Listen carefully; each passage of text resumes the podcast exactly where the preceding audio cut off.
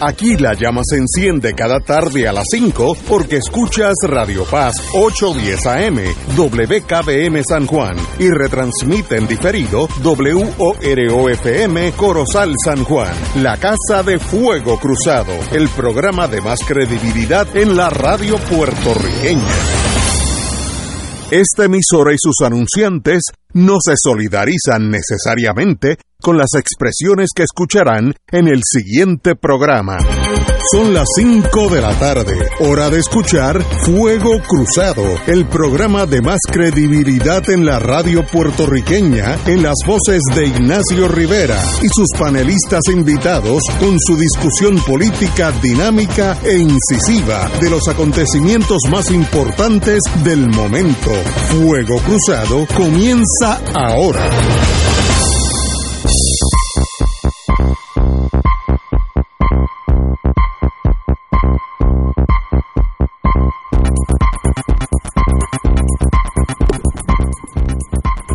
Amigos y amigas, hoy es martes. Hoy es martes, ¿qué día es? 14. 14, no es 13, qué bueno.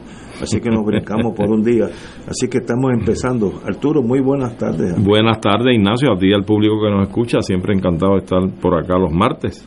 Estamos esperando a la compañera Guzmán, que ya está, me dice que está estacionando, así que ya mismo está aquí. Pero, uh, y de paso, el compañero Severino no puede venir hoy, ya que está afectado de salud, pero el arquitecto ambientalista Pedro Cardona va a estar aquí con Qué nosotros bien. a las seis, que, que va a llenar ese vacío, que es difícil de llenar, a- la hora de Severino. Bueno, compañero, usted eso, tiene la eh, palabra. eso es correcto. Y nada, antes que nada, pues quiero desearle a- al compañero Severino que pueda recuperarse lo antes posible. De igual forma, quiero, antes que nada también, felicitar a nuestro equipo nacional Oye, del sí, béisbol. ganamos. Sí, los rubios que han eh, eh, han creado, han hecho ayer un partido exacto, el primero en una temporada de clásico Sin hits, mundial, Sin hit, sin error. carreras, sin Nada. errores, nada. Así que yo creo que, que se creció extraordinariamente nuestro equipo nacional de, de béisbol. Eh, así es que le deseamos la mejor de la suerte en lo que resta de competición.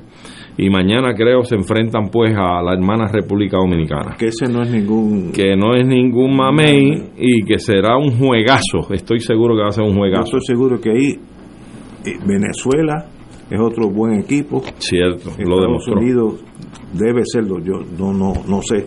Pero pero bueno, pero estamos en la pelea. Estamos en la pelea. Para 3.1 millones estar en la pelea con naciones que nos llevan el doble y el triple, quiere decir que estamos muy muy bien. Así Estamos muy bien. Felicitaciones a nuestros atletas. Pues, mira, por otro lado, este Ignacio, yo quiero hacer un paréntesis, porque quiero significar que el lunes de esta semana falleció un gran ser humano, una persona que realmente fue más que nada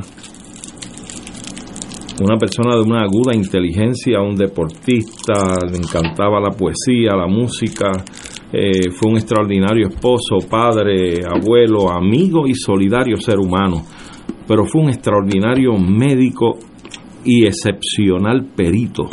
Se trata del doctor Cándido Martínez, que en paz descanse, eh, sirvió en el caso de este servidor, en, en uno que otro caso eh, nos sirvió como perito, fisiatra, este, y quiero significar también que don Cándido, además de médico, fue miembro del Partido Nacionalista de Puerto Rico, según acreditado por eh, la, el carnet patriótico firmado el 23 de marzo de 1930, nada más y nada menos que por don Pedro Albizu Campos Wow.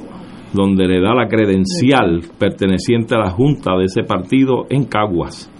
Eh, don Cándido fue una persona que vivió plenamente su vida, como ya dije, amando la poesía, la música, el deporte, le gustaba mucho la natación, sobre todo el buceo, eh, según me han dicho su- sus hijas. Así es que le deseamos a la familia la tranquilidad y la paz de haber tenido un ser excepcional con ellos y que descansa en paz don Cándido, pues dio el cambio de una forma como pocos lo hacen y yo creo que en ese sentido son los privilegiados a quienes les toca dar el cambio de esa manera, que ha sido sin guardar camas ni largas enfermedades, sencillamente de repente y punto. Que en paz descanse. Que en paz descanse, don Cándido. Bueno, señores, Marilu, como siempre, qué bueno que estás aquí. Gracias, buenas tardes a todos.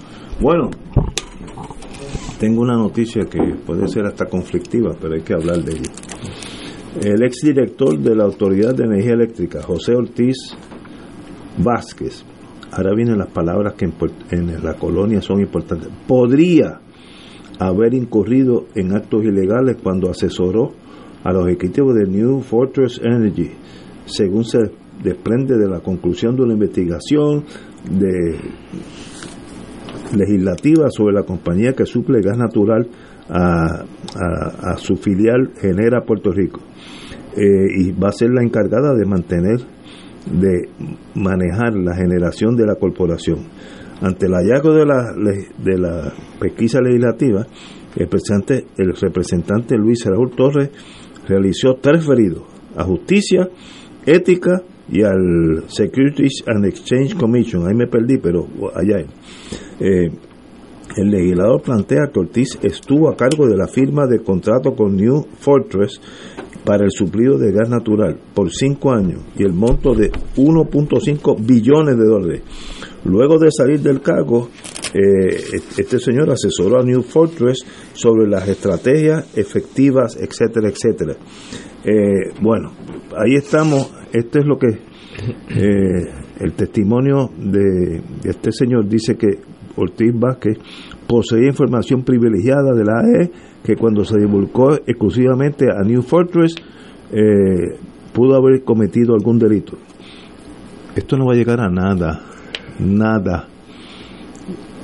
Obviamente la energía en Puerto Rico, para bien o para mal, no estoy ahora tirando líneas, se está privatizando y un señor que trabajaba con energía eléctrica, pues se fue con ahora con esta cosa nueva, eh, Genera o New Fortress, y el conocimiento que él tenía se lo dio a ellos. Eso es totalmente legal en este país. Esto no, esto no es traición a la patria, no es que se lo dio a los rusos o a los chinos, a una de Westinghouse a General Electric. Pues lo que yo sé en Westinghouse lo puedo decir a General Electric, eso no es delito, eso pasa. Tienen que dejar pasar por lo menos cinco años desde que dejas el puesto. Porque eh, si estás en la olla y sales de la olla para decirle al, cocinero de la cocina al lado, mira, la sazón es esta Okay. Tumbas el negocio de acá. No, pero esa, esa norma jurídica de esperar un tiempo, el Supremo lo declaró inconstitucional hace como tres o cuatro años, por ahí, que dijo, no, no, usted campea por su respeto, si lo demandan porque tenía algún secreto de Estado, pero usted no puede ser compelido a callar una vez que usted sale de la compañía. Lo que pasa es que hay conflicto, evidentemente. Bueno, vamos, vamos a asumir que es conflicto. Pero es que se está cambiando el sistema. ¿Qué tú quieres? Que este señor que yo no conozco, José Luis, José Ortiz Vázquez, no pueda trabajar con Genera, porque él sabe de electricidad más que todos en Genera, porque él, fue que corrió el sistema. Y sabe cómo se genera. Y, sabe, pues, cuál es el problema. Eh, yo, obviamente, estamos en año eleccionario y todos sabemos que de aquí a noviembre del año que viene vamos a oír todas estas investigaciones y referidos a justicia y al FBI. It's just talking. Esto es política chiquita. Miren, Puerto Rico tiene dos alternativas. Privatizar el sistema eléctrico como lo tienen tres cuartas partes de los Estados Unidos o tener un sistema que funcione del Estado. También es válido. No estoy diciendo que, una cosa es buena y otra es mala, las dos son buenas. Puerto Rico decidió, nosotros elegimos cada cuatro años unos señores que decidieron privatizarla. Bueno, para eso los elegimos. Pueden, estar, pueden ser hasta que estén equivocados, pero los elegimos. El año que viene podemos elegir a alguien que piense lo contrario y también es válido. Pero esta cosa, esto es estrictamente para estar en los periódicos, yo soy el hombre conflictivo y miro así a la prensa, etcétera les aseguro que no pasará nada. Este señor Ortiz, José Ortiz Vázquez, fíjate que la noticia dice, él dice, podría, cuando es podría y, no pasar nada es lo mismo. Bueno, porque lo están analizando, Ignacio, pero no hay duda, este señor araña está con el rabo. O sea, José Ortiz tiene todo lo que, claro, tiene, está metido en todo lo que tiene que ver con energía eléctrica y estuvo eh, de asesor de Wanda Vázquez y, y conociendo la información de la Autoridad de Energía Eléctrica, va y se la brinda a uno de los posibles competidores, a la compañía matriz, de la que después se queda con el, con el, con el contrato de, de, de la generación proveyéndole seguramente información que la cualifica para que le den ese contrato. Por supuesto que tiene información privilegiada, por supuesto que tiene conflicto de intereses. Pero es que es conflicto de intereses no es un acto ilegal, es una cosa ética. Pues yo, si yo fuera genera, yo quiero este tipo sobre Pancho Pérez que, que viene de Utah que no sabe ni dónde queda Ponce. Yo quiero este. ¿Cuánto tú vales? Tú vales dos millones al año, pues yo te lo voy a pagar. Pero él no es empleado de New Fortress a la larga será asesor. No importa, pero no lo no es empleado de New Fortress. Él lo que hace es dándole información, privilegiada, privilegiada que él tiene como exdirector de la Autoridad de Energía Eléctrica, que, que lleva mil años arañando de la Autoridad de Energía Eléctrica y sabiendo que hay disque un supuesto proceso competitivo, él le da información a la compañía matriz de la subsidiaria que se queda después con el, con el negocio. Si yo fuera abogado de él, que no lo soy pues mira, a mí vinieron, yo estaba en mi oficina, vinieron estos señores de New Fortress, no decir genera, porque son los mismos, y me dime todo lo que tú sabes. Yo se lo dije. Eso no es así. Tú sabes que eso no se da así. Eso se da en términos de un quiz pro quo. Pero esto es fácil. Miremos. Te tengo algo. Falta un año. ¿Qué va a pasar con esto? Nada. Ese es el problema. Recuerden que lo Ese es el problema, la impunidad. Nada va a pasar. la impunidad y la charlatanería. Ese es el problema. Que aquí no pase nada y que se normalice la impunidad. Por eso es que eh, eh, mucha gente reclama que todos estos eh, todos estos individuos que han sido arrestados por el por el por el Tribunal Federal, bueno que les pase, porque en el gobierno de Puerto Rico no pasa nada. Entonces tiene que venir el gobierno federal, este señor Moldrow, que todo tiende a indicar que es una persona recta y decente y se los está llevando, pero si nosotros fuéramos a dejarnos llevar por, por, por lo que tú expresas, aquí no va a pasar nada, pues entonces el último que salga que apague la luz, porque aquí todo el mundo se puede robar la información que quiera, se puede robar el dinero que quiera y aquí no va a pasar nada. Pues no, este señor, yo, yo tengo que ver qué es lo que se proponen hacer y quién, quién es el que eh, lo quieren referir a justicia y a ética. Pues mira, habrá que ver eh, efectivamente analizar bien la situación para ver si puede procesársele por algo porque no hay duda. Eso fue lo mismo que hizo Pierluisi cuando llevaba cinco días aquí ilegalmente como, como gobernador. ¿Qué fue lo que hizo? Obtener información. Y toda esa información le ha servido a él para el momento en que efectivamente eh, pudo juramentar legalmente como gobernador. Y así por el estilo lo hacen un montón de personas que sirven en el gobierno y después tú los ves metidos en la empresa privada buscando por dónde colarse para guisar. Eso bueno, pero mira, desde que Ética le dio una dispensa a Fortuño para que trabajara con un bufete al que contrató en Puerto Rico con más de 20 millones de dólares. Pues mira, cualquiera se raspa la ética por donde no da el sol. Aquí yo quiero aclarar que las disposiciones que siempre existían de el término no menos de cinco años para tú irte y develar secretos o dar información de tonte era en, Estados Unidos ya no existe. Por eso y era precisamente para proteger los secretos del negocio ya, eso no existe. Porque tú te podías enfrentar precisamente a unas ofertas de un competidor que te sacaban de, de donde tú estabas. claro eso pasa claro, en Estados Unidos. Pero entonces también tiene entrelazada esa tipo de legislación y de, requerimiento el asunto ético, ciertamente, ciertamente. Tú haber estado a cargo de la generación, la distribución de la energía, etcétera, etcétera, para luego saltar a un competidor, porque genera, es competidor entre otros, para tratar de agenciarse y llevarse la generación y distribución de la energía en Puerto Rico. Entonces se va a generar ¿Y qué pasa con los otros? ¿No pueden imputarle eh, algún tipo de competencia desleal a Genera y a Ortiz porque siendo, habiendo sido usted el encargado de esa generación y distribución, ha optado por escoger a Genera irse con Genera a darle una información de la cual yo no tengo acceso. En el sistema, Eso es una competencia desleal. Yo, no sé aquí, te, tengo que ser sincero, yo no sé en Puerto Rico. Ahora, te voy a dar un caso específico que me toca a mí personalmente. Yo tengo un hijo que se hizo bien técnico, bien profundo en las cosas, esas cosas que nosotros no entendemos. en, la, en una, bueno, voy a decir la compañía, General Motors. Y estuvo un montón de años allí y de momento vino una compañía ops, de esas que empiezan. Me dicen, yo quiero tu talento y todo lo que tú sabes. ¿Cuánto tú vales? Tanto, pues. Y cambió. Y todo ese, lo que le tomó 10 años aprender en General Motors, lo trasladó un, un weekend largo a esta empresa nueva que hace submarinos y todas esas cosas. Eso en Estados Unidos es normal. Pero eso depende de lo que se trate porque tú puedes tener unas destrezas y de la empresa y del gobierno pasas a la empresa privada y ofreces ese tipo de destrezas, pero esto es información privilegiada que tiene este señor como gerente de la Autoridad de Energía Eléctrica y te va y te informa y te dice, mira, por donde, por donde tienes que venir es por aquí, lo que tienes que ofrecer es aquello allá, no te preocupes que el competidor X lo que está ofreciendo es esto.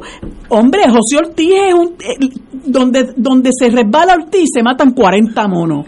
Vamos. Este, todo el mundo sabe que este señor es, este señor es, es un es un es un este eh, federal o estatal. tigre como tú dices. Es un tigre como diríamos Santo Domingo. Bottom line estatal o federalmente va a pasar algo Ojalá, ojalá que pase algo para que se acabe yo puedo asegurarte no va a pasar nada, absolutamente nada. Y seguirá el negocio no estoy diciendo que es bueno o malo, yo no estoy diciendo aquí que yo estoy a favor de la privatización o en contra de la otra cosa, las dos cosas funcionan. Ahora, tienen que funcionar las dos. Tú no puedes tener un sistema que funcione y otro que sea corrupto y que nombres al sobrinito que no sabe ni por qué prende una luz a cargo de la región de Bayamón de, de electricidad. Eso pasó entre nosotros y culpa de nuestra y por eso es que estamos donde estamos. Y entonces viene la solución mágica vamos a salir de este muerto y que vengan los americanos, entre comillas, eh, en este caso canadienses también, y solucionen el problema. Pues, it is what it is. No va a pasar nada. Y por tanto, de aquí a noviembre vamos a ir todas estas historietas emocionales, de dando discursos, y no va a pasar nada. Ahora, eso no quiere decir que ustedes, los que nos están oyendo, en noviembre del año que viene, ustedes pueden elegir un gobierno que cambie esto. Aplíquese el cuento, ¿sabe? No, si lo estoy emplazando, porque esas palabras tan sabias de parte suya pues, ameritan que como un hermano suyo yo lo emplace. Para eso es que viene noviembre del año que viene, ese es el poder que todo el, todos los americanos, y en este caso los puertorriqueños, tendremos una oportunidad de cambiar el sistema o seguir con lo mismo. Vamos a seguir Bueno, digo, no sé, eso lo veremos, como dicen en la radio. Señores, vamos a una pausa y regresamos con Fuego Cruzado.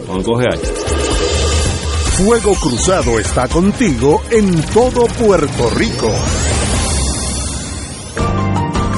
Durante la Semana Santa del 2023 regresa Charlie el Musical la historia del beato Carlos Manuel Rodríguez Santiago, por primera vez en el Centro de Bellas Artes de Santurce, con Víctor Santiago como Charlie. Sábado 8 y domingo 9 de abril, una experiencia que no te debes perder. Consigue tu boleto en tiquetera.com. Produce Talento Libre y Grupo Meita te invita Radio Paz. Restaurant Mar del Caribe te ofrece un ambiente acogedor, elegante y la mejor comida internacional. Exquisitos cortes de carne, oso, buco, cabrito, chuletón de ternera, gran variedad de mariscos y pescados, langosta, rodaballo, merluza y bacalao. Amplio salón de actividades para reuniones familiares o corporativas. Restaurante Mar del Caribe, calle Loíza 2444 Punta Las Marías, 787-545-5025. Restaurante Mar del del Caribe, tu mejor opción para comer bien. Miércoles de Infoempresas a las 4 de la tarde. Con entrevistas e información con nuestros emprendedores y empresarios. No te lo puedes perder. Miércoles a las 4 de la tarde. Por aquí, por Radio Paz 810 AM y Radio Paz 810.com. Los espero. A mí me gusta mi pueblo. A mí me gusta mi gente.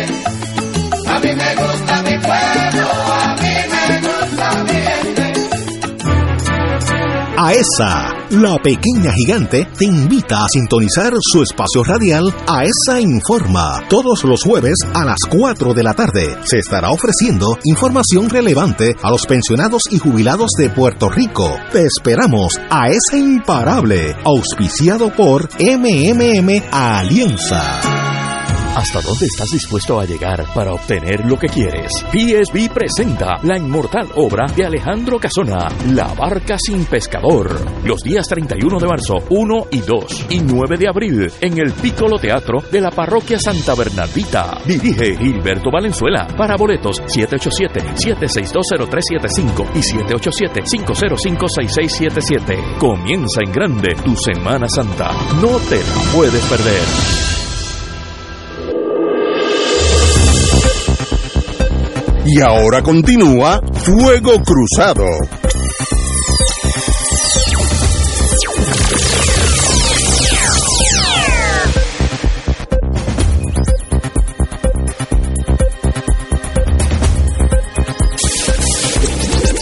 Regresamos amigos y amigas a Fuego Cruzado. Bueno, tenemos que tocar el caso de eh, Ángel Pérez, exalcalde de Guaynabo ya se formalizó el jurado, nueve mujeres, tres hombres.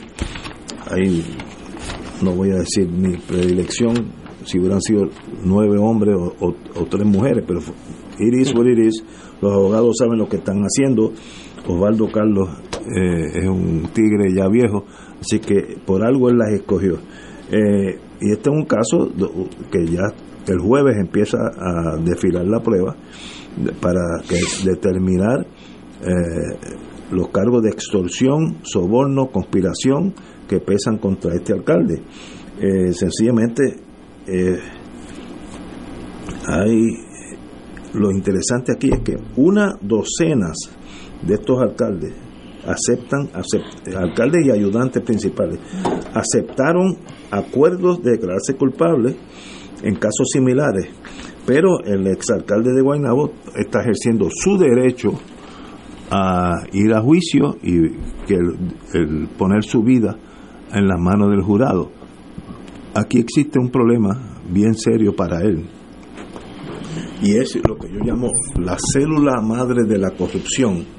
Este señor Santa María, que en China ya lo hubieran fusilado hace tiempo, eh, sobornó un montón de alcaldes dándole un 5 mil, 10 mil dólares al mes a cambio de los contratos de recoger la basura. Por tanto, si ese señor aparece allí, y estoy seguro que irá a, juicio y va a testificar que dije, yo le entregué en tal sitio, todos los meses le llevaba cinco mil pesos, se los daba yo, etcétera, etcétera, etcétera.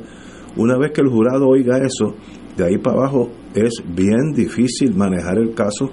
La teoría de ellos es que no eran, no era soborno, eran donaciones a su partido político, pues es una cuestión de credibilidad y uno nunca uno nunca va a un juicio federal criminal pensando en sencillamente lo que el jurado piense que, sea una duda si era un, soborno o, una, una, donación, es jugársela. La diferencia entre llegar a un acuerdo es que tú puedes llegar a un acuerdo, puedes acordar uno, dos, tres años, puedes acordar literalmente hasta probatoria. Yo tengo casos donde la gente han salido en probatoria tuve uno hace un mes y medio. Ahora, si vas a juicio y sale culpable, eh, el máximo es 20 años. Yo no estoy seguro que el juez, la jueza en este caso, no va a imponer esa pena porque sería bárbara, pero va a poner sobre 5 años fácilmente. Así que se está jugando su existencia. Eh, no sé bajo qué. Pues, a veces la gente son emocionales y dicen, bueno, pues si tengo que irme bajando en flama, going down in flames, pues me voy. Yo he visto esos casos también, pero es un caso muy serio que demuestra la, el grado de corrupción gubernamental en Puerto Rico a nivel de las alcaldías, que este señor Santa María es el, como dije, la célula cancerosa, pero no es el cáncer, porque si, yo estoy seguro que él ofreció estos servicios a otros alcaldes que no aceptaron. Así que también el problema es de los alcaldes. Así que en manos de quién estamos nosotros a expensas que Santa María nos compre los políticos de alto nivel, porque los alcaldes son ya a un nivel alto. Hay un montón de alcaldes. Ese es el Puerto Rico de hoy. Hay muchos subtemas en lo que tú estás planteando, pero antes de entrar en, lo que, pues, aquí es vital, y, ahí coincido con la columna de el gran amigo Pérez eh, en el periódico Hoy ¿verdad? Que precisamente habla de esto, Silverio Pérez, de normalizar lo que no es normal. Interesantísimo. Silverio con su genio, es la palabra, genio. Eh, tiene un ingenio y un magín, que es el gusanito que provoca la imaginación todo el tiempo. ¿ah? Él siempre está ahí, pero a eso voy. O sea, ya se han visto tantos y tantos casos y tantas reincidencias de lo mismo, de lo mismo que ya pues es normal. Ya todo el mundo dice pues que los elegimos, pero siguen en lo mismo. Tú mismo planteas hace unos minutos atrás, eh, no podemos seguir con esta gente, tenemos que cambiarlo. Y por eso yo en broma y en serio te decía, pues mira, a ver, aplícate el cuento. este, pero a lo que voy es, tú que conoces ese mundo mejor que nadie aquí, de la esfera federal. Yo estoy seguro, como por la formación de abogado y además de eso, por lógica y sentido común, que que aquí eh, la apuesta es a lograr que un jurado entre en duda. Uno. Pero yo tengo estas interrogantes. En la federal eso no es tan fácil. No es tan fácil, a eso vamos. difícil. Entonces tú que conoces ese mundo, yo te tenía un par de preguntas. Primero, ¿cómo te pinta a ti la rapidez con que ha sido seleccionado, eh, eh, seleccionado el jurado en un día, que yo sé que por lo general en la esfera federal se, es, rápido, pero que sea un, solo día, yo nunca lo había oído, a lo mejor lo ha habido. eso es normal en la federal. Pero en un día... Porque los abogados no llevan el voir dire, sí. lo lleva el juez. El juez. El juez hace cuatro preguntas y se acabó. Y se acabó y no hay eh, para más nadie. Otro sistema, otro sistema. Bueno, tienes el balance de la selección entre mujeres y hombres. 9 a 3. Y su localización residencial, que no son. De toda la isla. Son de toda la isla, un regrete de toda la isla. No hay gente de la, de, la zona metropolitana. Y lo otro, que ha apuntado a la defensa en términos de la credibilidad entre los testigos principales de fiscalía y el acusado. ¿Y eso qué implica? Que Ángel Pérez va a hablar. Tiene, yo creo que él tiene que sentarse. Bueno, si se sienta, sabes que es un peligro. No, no, no, pero es que él se ha puesto en una posición que él tiene que jugársela. Una vez que tú jalas el gatillo, la bala va a salir por el cañón. El problema es si debiste haber jalado el gatillo, no, pero ya lo hizo.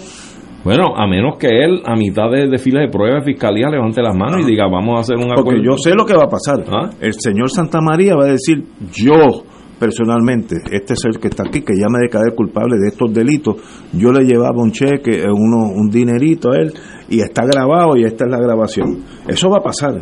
Una vez que el jurado oye eso, se apagan. Y tú sabes cómo cuando, cuando tú sabes que se apagan, bueno, aquí los tres somos abogados de corte, cuando se echan para atrás y se relajan, ya dejaron de pensar, se acabó el caso. Mm, ya está aprobado. Cuando, cuando tú estás en el medio de la batalla, los jueces, los jurados te están mirando, están conscientes, y, pero cuando dicen esto se acabó, sobre todo si ven una fotografía, una grabación, se echan para atrás, cruzan la mano. Es el body language. Sí, eso es fatal, fatal. Eh, ¿Qué está buscando este señor? No sé. La defensa que es raquítica es que este soborno no era soborno, era eh, unas donaciones a su partido.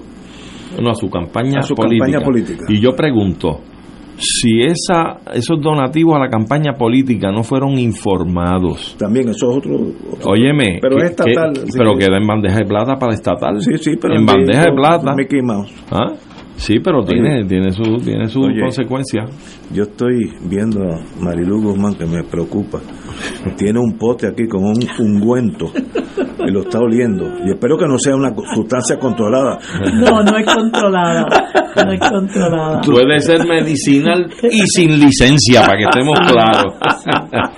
No, tienes catarro porque te noto. Un poco, un poco, sí. Que te mejores. Mira, yo quería decir con relación a ese caso de Ángel Pérez este, que la gente se sorprende, ¿verdad? Y yo me incluyo, porque eh, es el único alcalde que ha decidido que va a defenderse, ¿verdad? Que va a haber su juicio en su, el juicio en sus méritos, este, que se va a defender. Yo, este, ya eh, eh, la defensa, yo no sé qué, qué, cuál es la estrategia, porque la defensa se encargó, a mi juicio, ¿verdad? Yo, yo lo digo muy humildemente, yo no tengo la experiencia de Osvaldo Carlos, no litigo en la federal, etcétera, pero cuando uno va a ver un caso criminal, es un caso criminal aquí como es un caso criminal allá. Y, y yo pienso que esa, esa este, eh, táctica de estar anunciando que este, ahí lo que había era un donativo de campaña, que sin duda alguna, pues obviamente lo que está diciendo es, no, yo no cometí delito federal, lo cometí, lo cometí en la estatal. Este, obviamente, de parte. claro, obviamente, pues pone al a los fiscales en posición de saber por dónde es que, por dónde es que tú vienes y se van a preparar. Pero eh, y de hecho la juez les dijo muy correctamente a mi juicio, mire, usted no me puede poner eso en una moción de desestimación porque eso es algo que el juicio, el jurado tiene que dirimir. Para eso está el jurado. Para eso es que está el jurado, usted pase su prueba si es que la tiene, la quiere pasar y el jurado dirimirá credibilidad o determinará si efectivamente lo que alega el, el fiscal es lo correcto o lo que alega usted es lo correcto. A mí me está bien curioso la cantidad de, testigos que anunció la fiscalía, entre los que se encuentran otros, otros este, eh, personas como el exalcalde de Sidra, que por mucho tiempo se rumoreó que, que iba a ser acusado. De hecho, él era asesor en asuntos municipales de Pedro Pierluisi. Y hace varios meses que cogió las de Villadiego de ahí, porque aparentemente le dijeron, mm, la cosa no pinta bien y él tuvo que irse de la fortaleza. ¿Qué está haciendo ahora, además de hablar?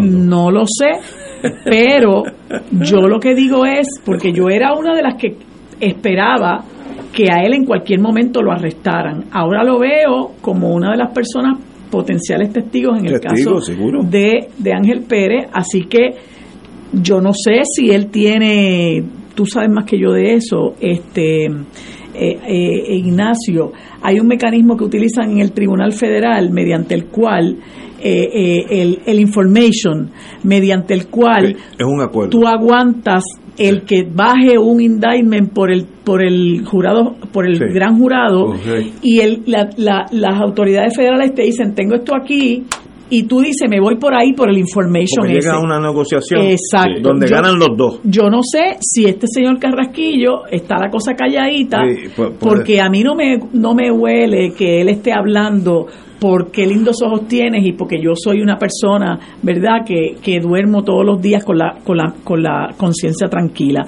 No creo que sea el, sea el caso de Carrasquillo, porque Carrasquillo fue el que le abrió la puerta aquí a, a Oscar Santa María. Carrasquillo cuando era alcalde de, de, Trujillo, de Sidra, no solamente le dio contratos para la cuestión del asfalto, sino, de asfalto, sino que dio contratos también de servicios legales. Y hay un video corriendo por ahí, que corría por ahí, de el propio alcalde hablándole, creo que es a la legislatura municipal, diciendo, yo este contrato no lo tenía que traer aquí, pues si esto, de esto yo sé, esto yo lo podía firmar este sin problema ninguno. Y entonces hay una información que, que divulga cómo este señor tenía con, eh, corporaciones para prestar servicios legales, corporaciones para hacer construcciones, corporaciones para, perdón, recogido de basura, falto no me equivoqué, recogido de basura, y él se presentaba hasta en las reuniones de la Federación de Alcaldes, que hubo alcaldes incluso alcaldes del PNP a quienes les estuvo extremadamente extraño que este señor se presentara en esas reuniones y era porque obviamente estaba guisando con un montón de esos alcaldes ya. Este, no solamente puede ser un testigo bien importante. No solamente está ese carrasquillo, está uno que lo cogieron con un pillo de luz y lo votaron de la Autoridad de Energía Eléctrica, que era vicealcalde con ese historial, Romero se lo llevó de vicealcalde y de buenas a primeras también se fue por, por, para atender asuntos profesionales o personales, no recuerdo cuál excusa, pues también está de, de testigo y además de Santa María. Este, y yo, bueno, pienso, ¿verdad?, que que no solamente es lo que tú puedas decir que se puede interpretar con la foto, cuando tú eh, eh, eh, empiezas a ver el juicio en vivo y a todo color y tienes los testigos ahí, ¿verdad? Los, los jurados los van a analizar este, con mucha rigurosidad y tú tienes que ser un, un campeón este, contrainterrogando a toda esa gente para, para, para restarles credibilidad, ¿verdad? Porque el jurado va a estar bien pendiente de toda esa gente que es la que está abonando a, a, que se establezcan los, los, los elementos del delito que le están imputando a, Ángel Vázquez, a Ángel Pérez, perdón. Y otra cosa es que lo he oído comentar de, de muchas personas este, y creo que tienen razón, eh, el jurado, tú podrás hablar de cuestiones técnicas, a lo mejor de que no hay este elemento o hay cierta duda con relación a aquel otro, pero la realidad es que ese, elemento, ese jurado está conformado de personas, ciudadanos de a pie, eh, que si bien no, es, no son quizá el jurado eh, corriente en los tribunales puertorriqueños donde se habla español, eh, mucha de esa gente ya está harta, Ignacio. Estamos hartos del asunto de la de la de la corrupción. Obvio, obvio. Este, y pues es un riesgo que se está corriendo. Un caso difícil para el, pero derecho tiene, sí, y uno no sabe, uno no sabe. Ahora, uno no sabe. Bueno, tenemos que ir a una pausa, vamos a una pausa. Yo quiero terminar esta ronda con un pensamiento mío. Esto es Fuego Cruzado por Radio Paz 810 AM. Radio Paz 810 AM, en su misión evangelizadora, te invita al viaje Ruta Divina Misericordia, Santuarios Medjugorje y Padre Pío, del 1 al 18 de agosto del 2023. Visitaremos Polonia, Croacia, Italia, Austria, República Checa y Hungría. La ruta incluye entre las ciudades más importantes Varsovia, Cracovia, Guadovice, ciudad natal de San Juan Pablo II, Praga, Viena, Budapest, San Giovanni Rotondo y Roma, con visitas a catedrales, santuarios y museos. En Roma, visita a los museos del Vaticano, Coliseo Romano, entre otros lugares importantes. El viaje incluye pasaje vía Iberia, hoteles cuatro estrellas, todos desayunos, algunos almuerzos y cenas, servicio privado de autobús, impuestos y cargos hoteleros. Viaje Radio Paz, Ruta Divina Misericordia, Santuarios Medjugorje y Padre Pío. Información Cultul Travel 787-569-2901 y 787-454-2025. Espacios limitados. Nos reservamos el derecho de admisión. Ciertas restricciones aplican. Cult Tour Travel, licencia 152AV90. Fuego Cruzado está contigo en todo Puerto Rico. Hay una estación que te acompaña, es parte de tu vida y que te enriquece cada día. Es Oro 92.5 FM. Somos la voz que te cubre y te abriga para que seas la mejor persona que tú puedes ser. Existimos para ti y tu respaldo nos sostiene mediante los donativos que envías. Siempre hay mucho más por hacer. A ti te toca elevar la señal de Radio Oro para que siga cruzando la isla con la fuerza que enciende tu ilusión con su mensaje de amor. Juntos lograremos adquirir nuestro nuevo para que nuestra familia de oyentes siga creciendo. Levanta tu mano y di presente donando mediante correo tradicional, enviando tu cheque o giro postal a nombre de Radio Oro, Urbanización Roosevelt, número 415, calle Ingeniero Carbonel, San Juan, Puerto Rico 00918. Repito, Radio Oro, Urbanización Roosevelt, número 415, calle Ingeniero Carbonel, San Juan, Puerto Rico 00918. También puedes donar enviando a ATH Móvil, buscando la parte de negocios, donde aparece Radio Oro FM. Gracias por tu aportación y que Dios te lo reciproque en mucha salud y bendiciones para ti y los tuyos. El Comité Ad Hoc de Sacerdotes, Religiosas y Laicos Dominicanos y Haitianos de la Arquidiócesis de San Juan de Puerto Rico anuncia Via Crucis del Migrante, dominicanos, haitianos y otros pueblos en la travesía del mar, en solidaridad con nuestros hermanos que han fallecido en la travesía a Puerto Rico, que tendrá lugar el domingo 26 de marzo a las 3 de la tarde. Nos reuniremos frente a la Capilla del Carmen, ubicada en la calle del Carmen número 39, Toa Baja, Puerto Rico. Concluiremos en la isla de Cabras, donde naufragaron y fallecieron 14 mujeres haitianas recientemente. Y ahora continúa Fuego Cruzado.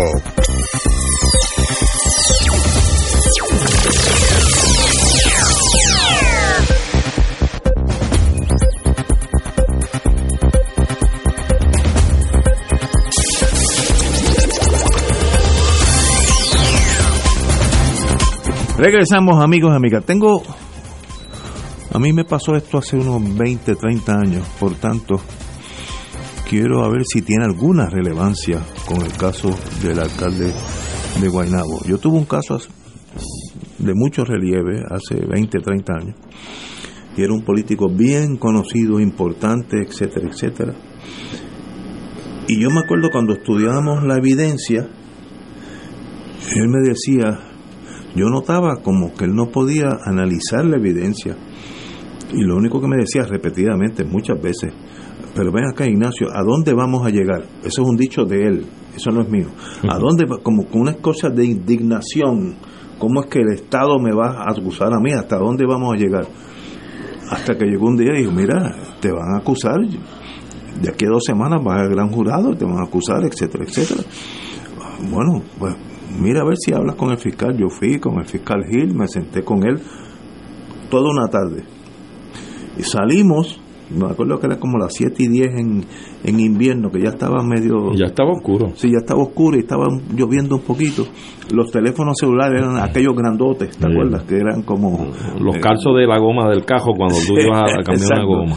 Y entonces yo llamo a mi cliente y le digo, mira, te ofrecen menos de un año de prisión, pero tiene que abandonar el mundo político porque se va a caer de todos modos, eso es académico. Dice, no, eh, ¿hasta dónde vamos a llegar? etcétera Entonces me dice, tuve la suerte, porque yo tengo suerte.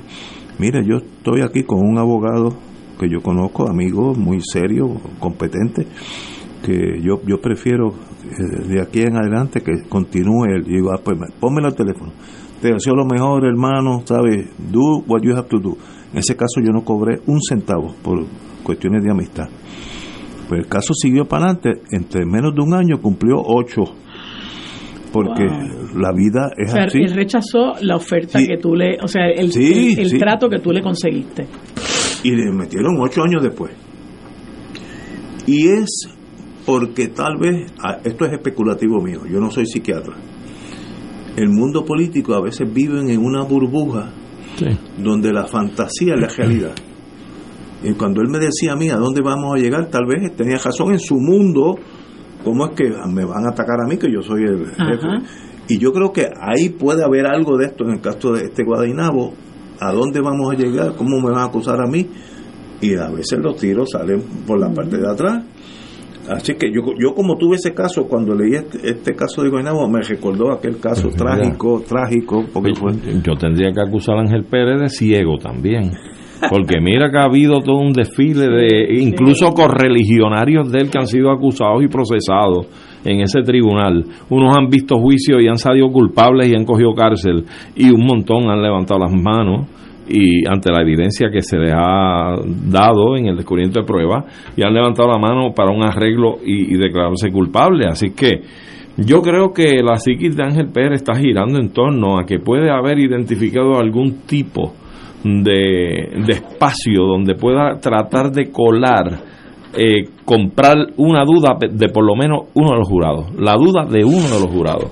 Yo creo que esa es la psiquis que él tiene, Ahora, porque no hay otra. Pero hay- tengo que darle estadística.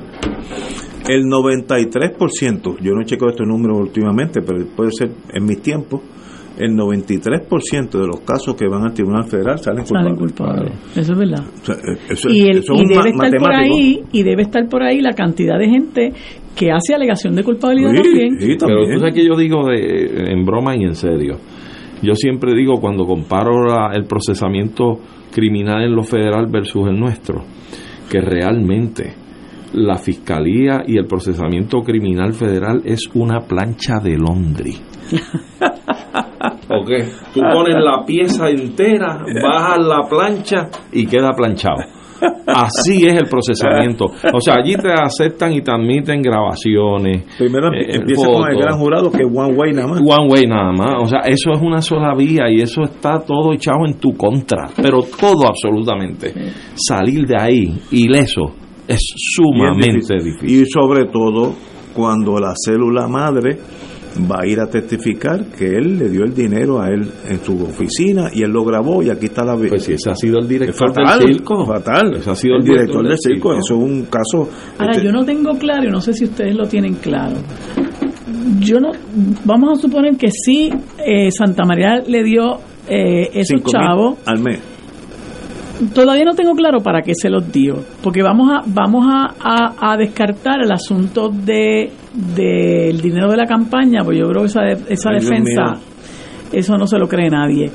Pero, por ejemplo, en el caso de Carrasquillo, sí había contratos que le dieron. En el caso de, de del Cano, que no sé si tenía traqueteos con Santa María, pero sí los tenía con esta gente de JR Asphalt y, y Bow, Bow, eh, Bow algo, eh, que también eran otros, otra corporación que guisaba hasta con el municipio de Bayamón, este, y así por el estilo, el que recientemente hizo alegación de culpabilidad, que era alcalde de, de Humacao, que se estrenó robando, este, lo mismo hizo el que era alcalde de Guayama y así, pero yo no tengo claro, quizás es, es un eslabón que me falta, ese, ese dinero que, que, que, que le dio eh, Ángel Pérez a cambio de, de ese dinero, Los yo no con- sé si él tenía contratos en, en Guaynabo. Sí, sí, sí los tenía.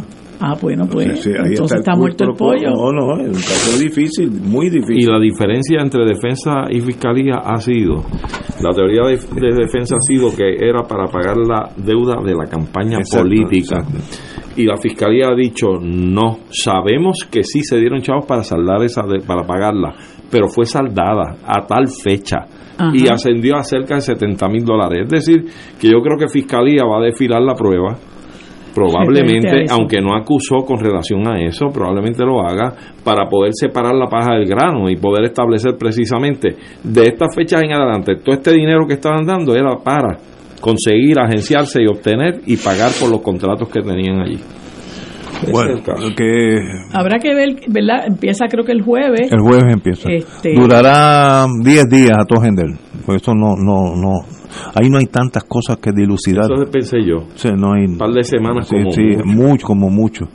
Pero yo no deseo mal a nadie que salga bien y que se haga justicia, como decía el juez Cancio, siempre antes de empezar los juicios, lo importante es que se haga justicia, y es Yo- verdad. Pues yo espero sobre todo que se haga justicia para la gente y el pueblo de Guaynabo Así es. y para el pueblo de Puerto Rico.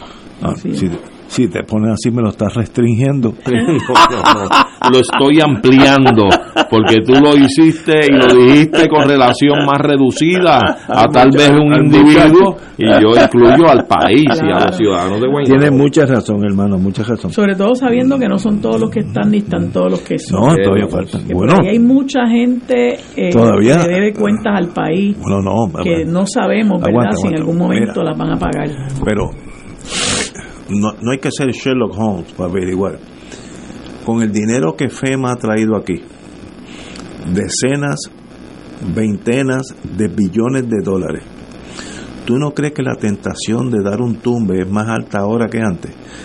A nivel de alcaldía, que son los Bueno, que... pero por eso es que quizás no llega el dinero a donde se supone que llegue, Bueno, pues, porque en algún pues. lugar se está quedando. Ahora, ¿cómo uno se entera que la FBI todavía está investigando varios casos? Pues uno está en su sala, en, almorzando, en su oficina, aquí con ustedes, y viene alguien, mire, licenciado, ¿puedo hablar con usted? Sí. Me llamaron. No, no, me enseñan un papel.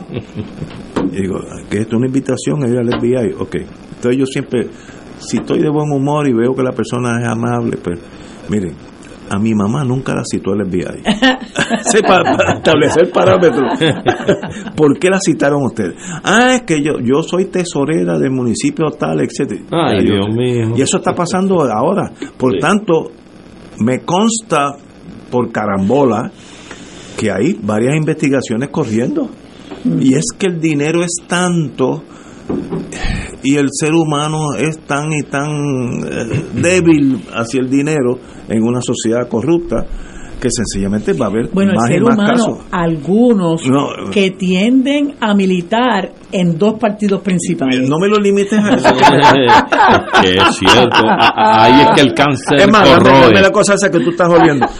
Ahí es que el cáncer come. Pero mira, sobre eso de que es una generalidad y que ya es histórico este problema, solamente recordemos, hace ya décadas, te estoy hablando probablemente de los años 80 o principios de los 90, aquí hubo, e- era como una redada, aquí hubo un montón de investigaciones y acusaciones y procesamientos de legisladores por razón aquella de los empleados fantasmas. Uh. Para aquella época, te estoy hablando de los 80 a los 90. En educación, en, Benítez. en educación había maestros fantasmas. Sí. Yo, yo estuve envuelto en No, eso. no era el kickback ese, sino fantasma. Fantasma, que no Fantasma, existían. que no existían. Sí. Óyeme, y uno de ellos, uno de ellos, cuando lo están entrevistando, porque es tarjeta, lo van a acusar, lo están entrevistando y le dicen, mire, es que usted tiene estos nombres aquí como empleado suyo y aquí estas personas no existen porque no, ha- no han ido a ningún sitio, tenemos ya la declaración de personas en, en contabilidad y demás, que esas personas aquí nunca se han presentado, no, no están. No existen. Y están esos cheques endosados por usted. Imagínate. ¿Cómo usted explica esto? ¿Sabe la contestación que le dio esa persona? Que fue procesada, acusada y todo. Digo, es que eso aquí lo hace todo el mundo. Ah, bueno. en esa época, De eso estoy hace- hablando de los 80 y los 90, 30, 40 años atrás. Y seguimos en esto cada vez. Ahora es peor. No, peor. Muchísimo peor. Ya esto se ha Yo me normalizado. acuerdo, y, y en el caso de educación fue una tragedia mayúscula, porque había unos fondos para rehabilitar los estudiantes rezagados que eran fondos para estudiar los veranos, para re- rehacer a los, los menos aventajados. Y esos creaban clases de embuste, con maestros de embuste. Ah, Eh, sí. Pero el problema es que si yo me voy a una joyería y me, me robo este reloj, eh, pues le hago daño a la joyería. Pero si yo dejo de estudiar, de enseñarle a un nene la matemática que necesita, le cambio su vida, que es un delito mucho más serio porque está bregando con la educación de un país. Y eso pasó aquí. Había un montón de maestros de embuste y corporaciones de esa tirilidad de embuste, de rehabilitación, que no existían. Y todavía aquí se acusa por apropiación ilegal al que se roba un litro de leche porque no tiene dinero y tiene hambre. sí. Y tiene que llevarle leche y tiene que llevarle leche a sus hijos a la casa. en Europa hay un delito, en Italia, hurto famélico. Si tú robas porque hambre. tienes hambre, el delito es casi nada. O sea, es una amonestación. Aquí- tienes que probar que era por hambre, no era porque Sí. te, te va a llevar. hay que- hay que- hay que- habría que- Hurto famélico, Habría que probar aquí un estado de necesidad. Eh, Exacto, sí, Sí. es lo mismo. Eh, bueno, pero ahí estamos. Bueno, no. Bueno, pues tenemos taller en esta en estas próximas semanas. Va a estar interesante qué es lo que va a pasar con ese caso. Pero volviendo al principio del programa, todo revuelve a nosotros. Nosotros, noviembre, en 18 meses, vamos a tener la posibilidad de cambiar el sistema o de seguir con el sistema. Te veo, te veo No, no. profundamente No, no. inquietado por ese asunto. No, no. Y es yo- que esa es la única forma Sí. que el ciudadano prome- ¿Tú no crees que a mí me... eh, yo que siempre he sido estadista, siempre he estado Y eso no, estadista. no, no, ni dejes ¿Tú de no crees que a mí me desencanta leer esas cosas? Pero no, fíjate, Eh, eso no, la gente no son ni, no son ni estadista, estadistas. Tú- el que seas estos son estadista, gangsters. tú no Correcto. tienes que ser PNP. Tú, tú no, tienes es que dejar, tú no tienes que Le dejar hace PNP. daño a la estadidad. Claro. Correcto, tú no tienes que dejar de ser estadista, Ignacio. Pero para, para desentar la administración de la cosa pública en el país, tenemos que utilizar un arma como el voto de una Claro. forma diferente. Estoy de acuerdo, Sí, absolutamente chico. de acuerdo. Y mira, si quiere, hay que hacer un pacto entre los que den su voto de esa manera, de que se habrá de respetar y darles el espacio a los que piensen diferente en cuanto a la cosa ideológica. si con eso no puede haber problema. Y ahora estoy especulando, porque ahora sí que no sé. estoy especulando, y no será posible que Victoria Ciudadana y o el PIB conjuntamente transmitan esa posibilidad de un nuevo gobierno de honestidad absoluta. Eso es lo que se está haciendo. No, no, es que yo no, me lo estoy inventando. No, no, es que se ha dicho que esa no, es la patria lo que nueva. Se está haciendo es un, go, un gobierno, un gobierno decente nueva. que Sí. funcione. Uno lo que quiere es recuperar las Ah. instituciones, acabar con la corrupción, procurar la, descoloniz- la descolonización del país. Esos son objetivos que no son comunes y por eso es que se habla de la posibilidad de que haya alianzas, de que haya concertaciones, ¿verdad? De que podamos dialogar no solamente entre el PIB y Victoria Ciudadana, sino tanta gente por ahí que hay desafecta a los partidos tradicionales que está interesada en que el país tome otro derrotero que no sea el que ha estado, el camino que ha estado tomando por los pasados 50 y 55 años, que mira hasta dónde nos ha traído. Tú sabes lo que es que la gente, tú hables con la gente y la gente, nadie te puede decir que aquí algo funciona bien. Y eso es verdaderamente triste. Frustrante. Ajá. Tú puedes hablar con, con solamente un fanático, un ciego, una persona que esté guisando, que esté totalmente enajenada, te puede tratar de justificar que aquí algo funcione bien. No, Pero no, si no, es una persona como nosotros, no, puede decirte que aquí algo funciona bien. mismo, No, no, no, es que nadie en Puerto Rico puede decir que las cosas están bien. Aunque tú tengas, ¿cuál es el carro del gobernador? El el Lamborghini. Lambo, el Lambo. Sí, sí, aunque yo tenga un Lambo que vale más que todas las propiedades mías juntas, eh, caigo en el mismo boquete que caigo yo. Claro. Así que la, la vida se Y afecta. te pueden pegar un tiro No, también. en un sitio Eh, por- con Lambo y eh, todo. Y, y tú mismo, Ignacio, eh, que eres tan crítico y puntilloso con toda esta situación social que está pasando, que no- nos afecta a todos los puertorriqueños, tú mismo crees en la descolonización también. Sí, yo no tengo problema Por lo eso. tanto, es cuestión de tu opción y que se respeta y que va a tener un espacio para Pero- poderla procurar. Ok, pero El yo- gringo dirá. Ok, pero yo, yo puedo, eh, estoy especulando, hoy estamos hablando Bien. así en, la- en las nubes.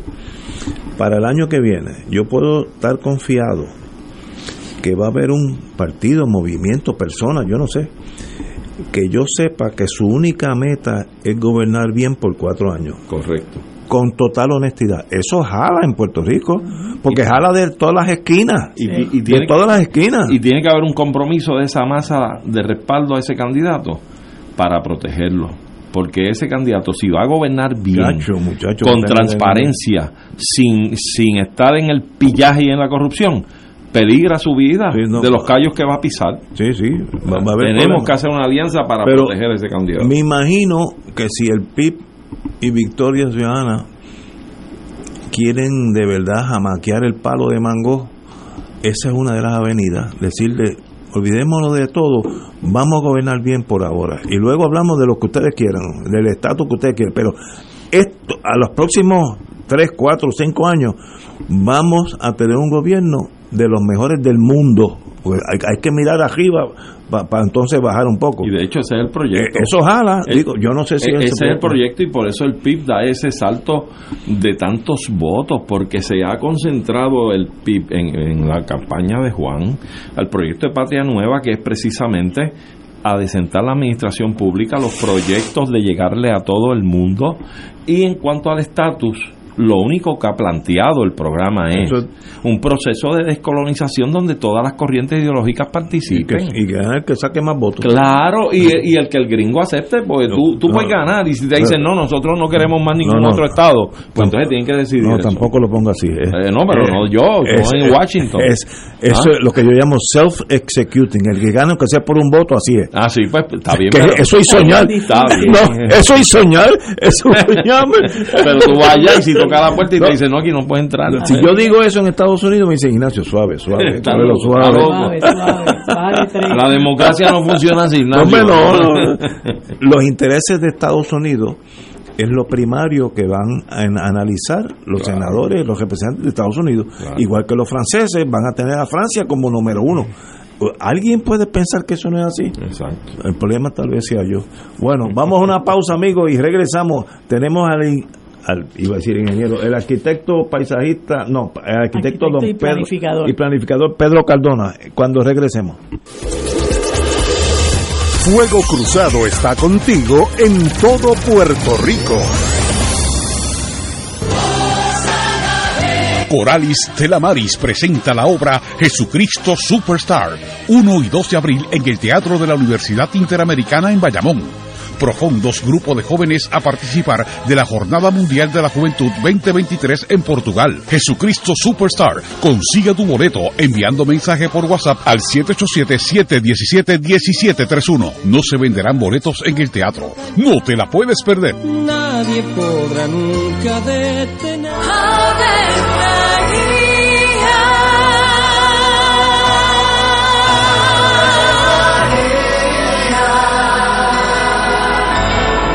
El ángel del Señor anunció a María. Y ella concibió por obra del Espíritu Santo. Dios te salve María, llena eres de gracia, el Señor es contigo. Bendita tú eres entre todas las mujeres, y bendito es el fruto de tu vientre Jesús. Santa María, Madre de Dios, ruega por nosotros pecadores, ahora y en la hora de nuestra muerte. Amén. He aquí la esclava del Señor. Hágase en mí según tu palabra. Dios te salve María, llena eres de gracia, el Señor es contigo. Bendita tú eres entre todas las mujeres, y bendito es el fruto de tu vientre Jesús. Santa María, Madre de Dios, ruega por nosotros pecadores, ahora y en la hora de nuestra muerte. Amén. Y el Verbo se hizo carne. Y habitó entre nosotros. Dios te salve María, llena eres de gracia, el Señor es contigo. Bendita tú eres entre todas las mujeres, y bendito es el fruto de tu vientre Jesús. Santa María, Madre de Dios, ruega por nosotros pecadores, ahora y en la hora de nuestra muerte. Amén. Ruega por nosotros, Santa Madre de Dios. Para que seamos dignos de alcanzar las promesas de nuestro Señor Jesucristo. Oremos. Derrama, Señor, tu gracia sobre nosotros, que por el anuncio del ángel hemos conocido la encarnación de tu Hijo, para que lleguemos por su pasión y su cruz a la gloria de la resurrección, por Jesucristo nuestro Señor. Amén. Gloria al Padre, al Hijo y al Espíritu Santo. Como era en un principio, ahora y siempre, por los siglos de los siglos. Amén.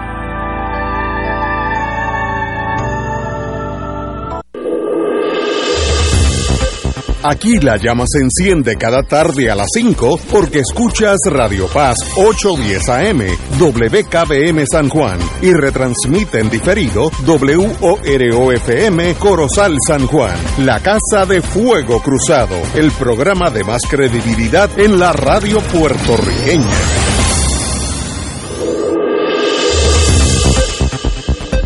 Y ahora continúa Fuego Cruzado.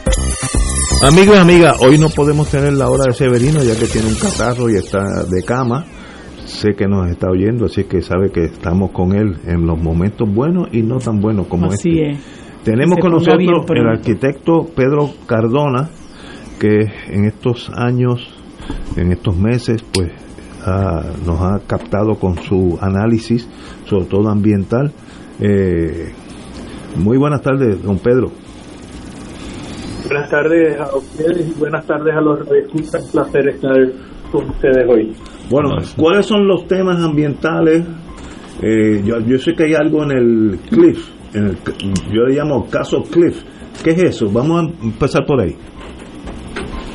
Este es un desarrollo que se propone eh, sobre el acantilado en Aguadilla, muy cerca de la cueva de las golondrinas, un poquito más al norte.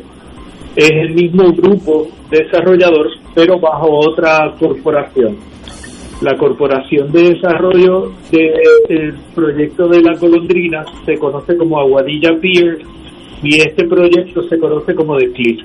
Es un proyecto que inició como un proyecto residencial en un distrito residencial de alta intensidad y se ha convertido en un proyecto turístico y no ha, no ha cumplido con los trámites y además es un proyecto que tiene unos impactos ambientales grandísimos y que ha incumplido con lo que son los requisitos del Departamento de Recursos Naturales, entre otras cosas, unos retiros que tenía que guardar del acantilado, porque el acantilado no solamente son bienes de dominio público, sino que además es hábitat del pelícano pardo. Y de otra parte, pues han demolido lo que era un mogote, eliminando un centenar de, de fauna y flora que ah, uh, vivían en ese Te está cortando, Pedro. Eh, está entrecortado, déjame ver No. Ah, busca una ventana. De ahí, de, de ahí no habla. ¿Ahora me escucha mejor? Sí, sí, muy bien, muy bien. Ok, pues este proyecto de, de The Cliff tiene unos impactos ambientales muy severos y hoy precisamente iniciaron las vistas en el Tribunal de Aguadilla en la sala del juez Johnny Reyes Villanueva, eh, quien en primero tuvo que evaluar la entrada del el ex gobernador Alejandro García Padilla, quien iba a unirse a la defensa de Carlos Román González, que es el desarrollador que causó los impactos ambientales en la cueva La Golondrina y que tiene este otro desarrollo. ¿Y qué hizo el juez con relación a esas alegaciones que se están haciendo de que han contratado a Alejandro García Padilla precisamente porque lo nombró a él como juez? Bueno, el juez admitió García Padilla. García Padilla no, no llegó hoy al tribunal, Ah, eh, pero lo admitieron. Él es parte del equipo que entonces estará uniéndose al licenciado Miguel Torres en la defensa de Carlos Román González. Pero como, como tú dices, Lu, este, eso en el año 2014, Alejandro García Padilla renominó a Johnny eh, Reyes Villanueva para ser juez de distrito en Aguadilla. Y la, la permisología, yo no sé, yo de eso no sé absolutamente nada. Para yo hacer eh, esa obra ahí en The Cliff, como se llama, eh, ya yo obtuve los permisos. ¿Cómo, cómo es eso? Pues mire, típicamente en un caso como este, donde estamos hablando que tiene un distrito de calificación que es residencial eh, de alta intensidad, si usted va a hacer un proyecto residencial de alta intensidad, usted tiene que presentar una consulta ante el municipio autónomo de Aguadilla para que le otorgue una autorización para el desarrollo. Y, a partir de ahí usted se puede mover a solicitar un, un permiso general consolidado, que es un, un permiso para que usted pueda hacer el movimiento de terreno, pueda hacer las calles y, y, y todo lo que es la base para el desarrollo futuro. Y, y ya eso pasó. Y- no, aquí nunca hubo una consulta. Aquí simplemente se fueron directo a solicitar un permiso general consolidado para un proyecto que no estaba ni definido y que hemos descubierto que al final no cumple con el distrito, porque el proyecto eh, turístico no cabe en un distrito residencial de alta intensidad. Entonces, eh, aquí tenían que haber ido a una consulta de ubicación, correr vistas públicas y para poder evaluar si esto es pertinente en este lugar, si el lugar aguanta esa intensidad y poder analizar la forma en la que se pretende llevar a cabo esa actividad turística en este sitio. Eso no pasó aquí. Aquí han proseguido con, con unos procesos incumpliendo con unos requisitos que le había impuesto el Departamento de Recursos Naturales y unas solicitudes de información que le hizo el Instituto de Cultura porque no existía un estudio arqueológico y aquí hay unos recursos de valor arqueológico de importancia que tenían que ser considerados, tales como la antigua vía del tren, hay una posible eh, presencia de yacimientos arqueológicos taínos en este lugar, pero nunca se hizo un estudio arqueológico, aparte del valor que tienen las estructuras históricas del muelle de azúcar y sus hangares, etcétera, que están próximos a este lugar. ¿Y quién demanda, eh, Pedro? ¿Quién, es, quién, quién o quiénes presentan la demanda en el Tribunal de Aguadilla? Mira, yo entiendo que hay dos entidades. Hay una eh, una corporación que está representada por la señora Soraya Sexto, Sexto y aparte de eso hay un grupo que se conoce como Salva Aguadilla Ajá. Que también demanda eh, en este caso, es un codemandante. Okay. Y ahora en este momento lo que están es en el desfile de los peritos.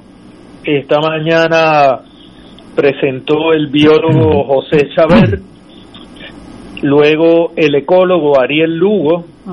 Ariel Lugo, pues, fue el director de, del de Yunque para el Servicio Forestal. Eh, Chávez, por su parte, eh, tendría, no sé si tendría como 30 años de experiencia en el Departamento de Recursos Naturales como biólogo. Y en este momento está deponiendo el ingeniero Nelson Matei, que es un experto en, en deslindes y permisos. Él es, aparte de ingeniero, es agrimensor y ha preparado deslindes y eso es una de las cosas que le estaban preguntando a él en este momento. Ok. ¿Y tú estuviste en la vista? No, eh, pero estoy en comunicación con las personas que están allí. Pero, pero yo, yo estoy perdido, como soy abogado tengo esa dificultad. Si yo no tengo los permisos adecuados, ¿cómo es que estoy ya construyendo? Mire, eh, esto es, eh, es una buena pregunta y, y apunta a lo que viabilizó la reforma de permisos que se aprobó en el año 2009. Usted puede adelantar toda una serie de trabajos y hasta tanto el tribunal no determina que usted está llevando a cabo un proceso ilegal, usted sigue para adelante. Y aquí este es uno de esos casos donde falla el sistema, igual que en Sol y Playa, igual en Cueva Las Golondrinas, igual que en el caso de, de, eh, las mareas en Salinas y de tantos otros sitios en Puerto Rico. Aquí no se cumplió con unos trámites que eran prerequisitos, pero se obtuvieron unas autorizaciones que son posteriores y que necesitan como que contar con esos prerequisitos, pero el sistema no tiene forma de autorregularse y corregirse y trancar para que no pueda proseguir en un trámite posterior. Se reconoce la validez de todo, incluso lo ilegal, hasta tanto se demuestra en el tribunal que eso se hizo de forma incorrecta, me dio dolo, fraude o engaño, y entonces ahí se puede corregir el, el, el sistema. Pedro, le pregunto, ¿recuerda usted el caso ya de hace unos años atrás de un edificio residencial que se construyó al, la- al lado sur de lo que ocupa, el espacio que ocupa el Tribunal Supremo de Puerto Rico? Ah, ese es el Millennium. El Millennium, creo que es, sí. Que, que de hecho creo que eh, fue producto, eh, o sea, hubo una, un, litigio en, las cortes que creo que llegó hasta el Supremo también, si mal no recuerdo, y se determinó que en efecto se había construido violando eh, la altura requerida para una estructura como esa por encontrarse básicamente en un espacio de corredor aéreo más o menos de las naves aéreas que discurren al aeropuerto internacional de Isla Verde. Y, y no sé si, si usted recuerda ese caso y si más o menos estamos hablando de- del mismo problema, de que se hacen las cosas y no hay forma de que el, gobierno y las agencias de gobierno tengan la mecánica, la, la instrumentación para poder vigilar, dar seguimiento y interceder efectivamente cuando se están dando estos procesos. Hay, hay unos asuntos similares, ese es el caso del milenio, que entre otras cosas, pues sí, invade lo que es el cono de acercamiento tanto del aeropuerto de Isla Grande como del aeropuerto de Isla Verde. Ahora, aparte de eso, se construye dentro de lo que era la intersección y el área que se dedicaba a vial en el plan para la entrada de la isleta de San Juan. Ahí hubo múltiples violaciones y con, con la protección, todo ese trámite, la Junta de Planificación. Luego se demostró que la Junta ha sido diligente en el trámite, pero eh, Está entrando cortado. Te no- vuelve, tenemos problema otra vez en escucharte, Pedro. Regrese a la ventana. sí, pues, los escucho Está entrando cortado. ¿Está ahí? Pedro. ¿Estás ahí, Pedro? No, no, no está, lo estamos llamando.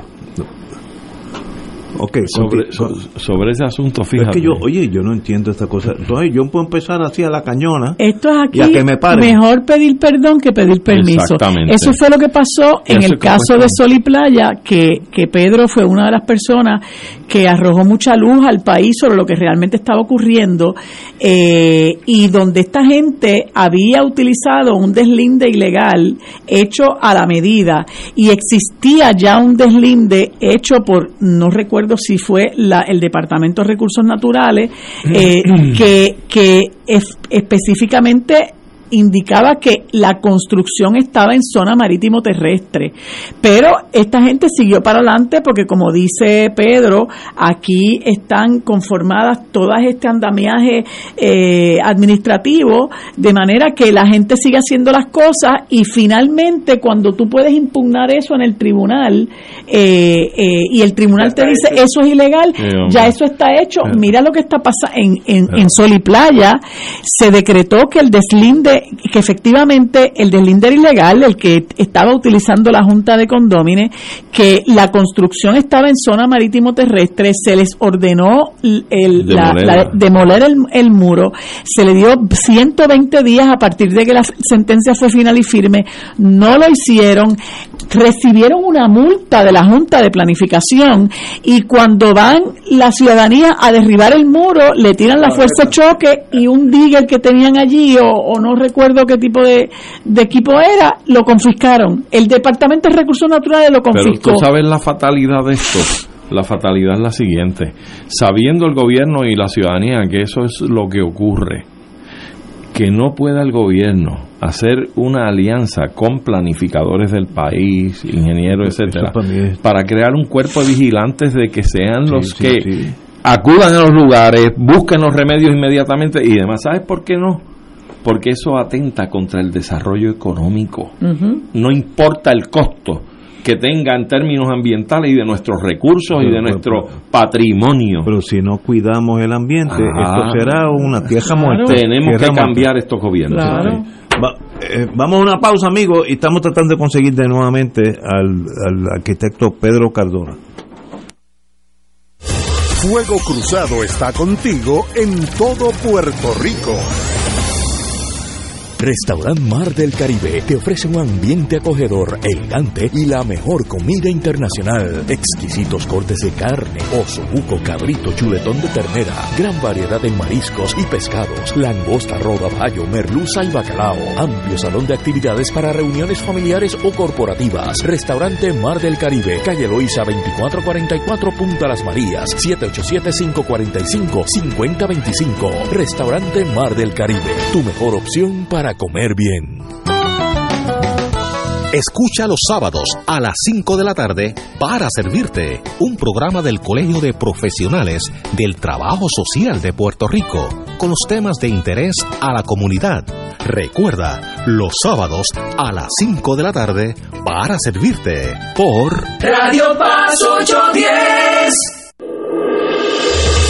Fuego Cruzado, el programa de más credibilidad en la radio puertorriqueña, es ahora la tribuna abierta de análisis noticioso, con diversas perspectivas que exploran el trasfondo de lo que acontece a diario y cómo nos afecta. Escucha Ignacio Rivera y sus panelistas invitados de lunes a viernes en Fuego Cruzado en transmisión diferida a las 10 de la noche por Oro 92.5 FM. ¿Hasta dónde estás dispuesto a llegar para obtener lo que quieres? PSB presenta la inmortal obra de Alejandro Casona, La Barca sin Pescador. Los días 31 de marzo, 1 y 2 y 9 de abril en el Piccolo Teatro de la Parroquia Santa Bernardita. Dirige Gilberto Valenzuela. Para boletos 787-7620375 y 787-505-6677. Comienza en grande tu Semana Santa. No te la puedes perder.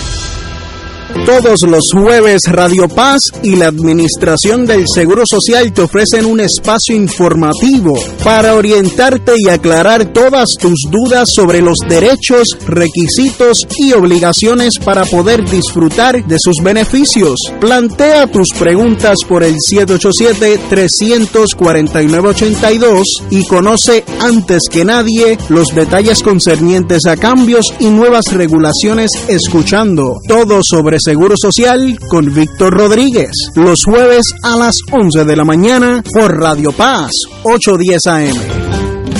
Radio Paz te ofrece el mejor motivo para levantarte temprano y disfrutar el comienzo de un nuevo día de lunes a viernes con Enrique Liboy y Radio Paz en la mañana. La dosis perfecta de noticias, deportes y éxitos musicales de todos los tiempos, humor y curiosidades, calendario de actividades y tus peticiones musicales por el 787-300-4982. Conéctate con el 810 AM de lunes a viernes con Enrique Liboy y Radio Paz en la mañana. Y ahora continúa Fuego Cruzado. Tenemos nuevamente al arquitecto don Pedro Cardona. ¿Está en la línea, Pedro? Sí, estoy por acá. Excelente, está entrando muy bien. Eh, vamos a otro tema, Sol y Playa en Rincón que tomó las primeras páginas de hace unos meses y ahora cae en un silencio sepulcral. ¿Por dónde va esas cosas?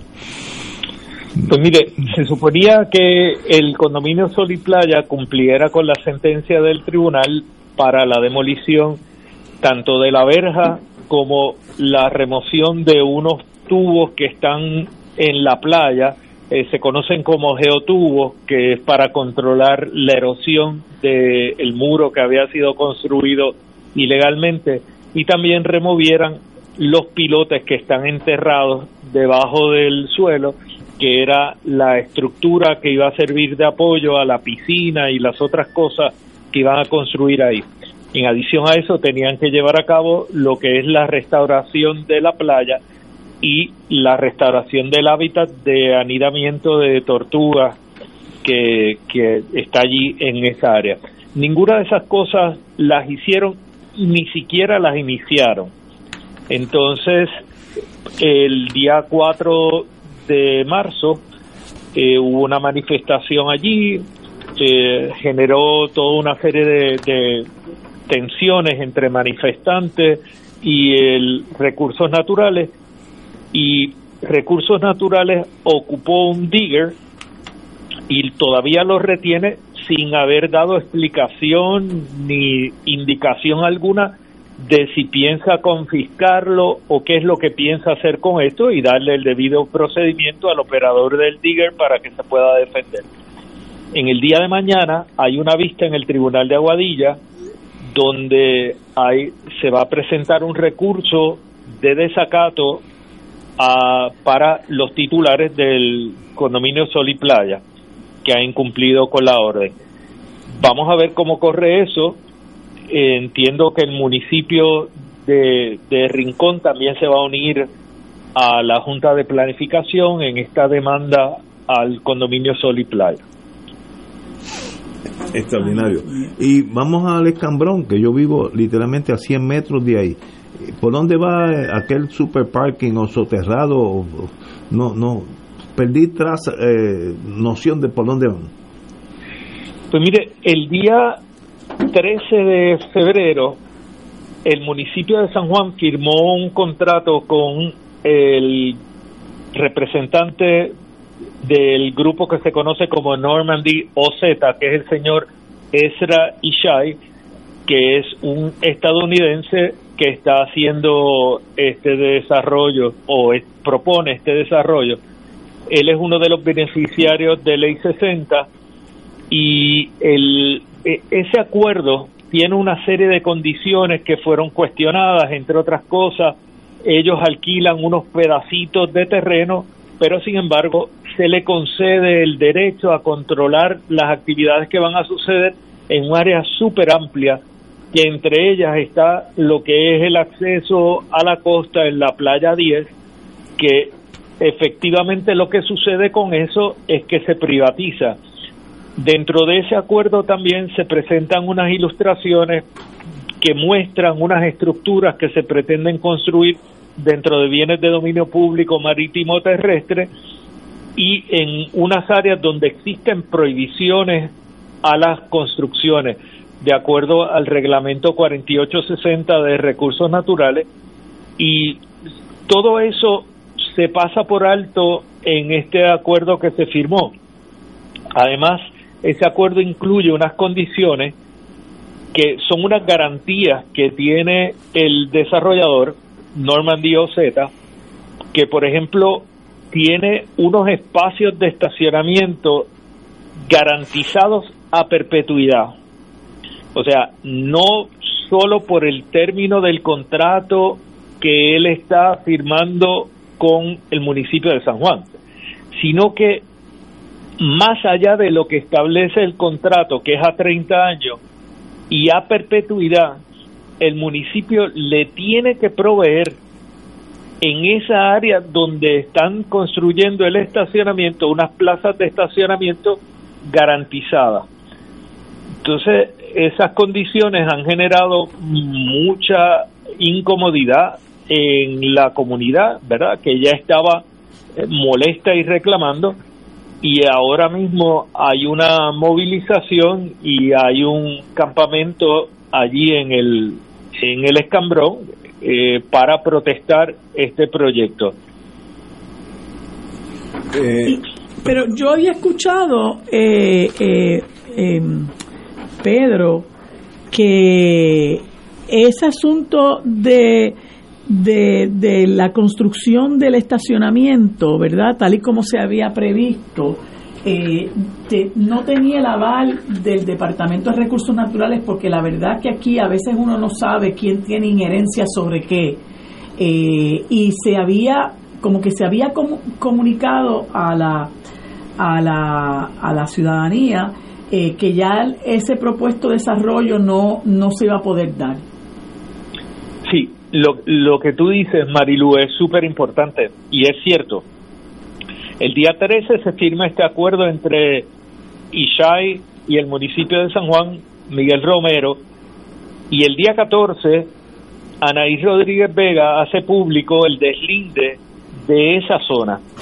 Y con ese deslinde se hace imposible desarrollar lo que pretende desarrollar el grupo Ishai en este lugar.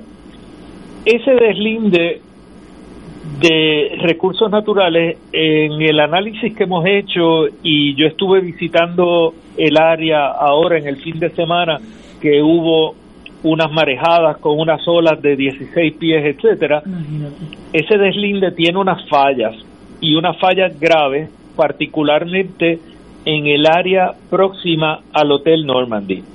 Y tiene que ser mucho más restrictivo porque se ve claramente la acción de la ola en un evento de marejada de 16 pies que baña gran parte de los terrenos que había indicado el departamento que eran terrenos que ya estaban dentro de la zona de vigilancia, que estaban fuera de los límites marítimo terrestre, eh, marítimo terrestre.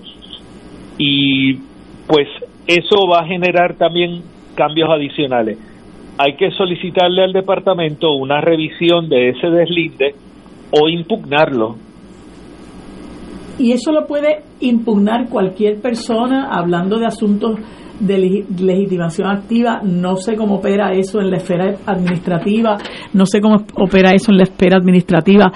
Eh, ¿Quién puede solicitar eh, ese, impugnar eh, ese, ese deslinde o solicitar que se, se rehaga o se, se ¿verdad? Se, se enmiende.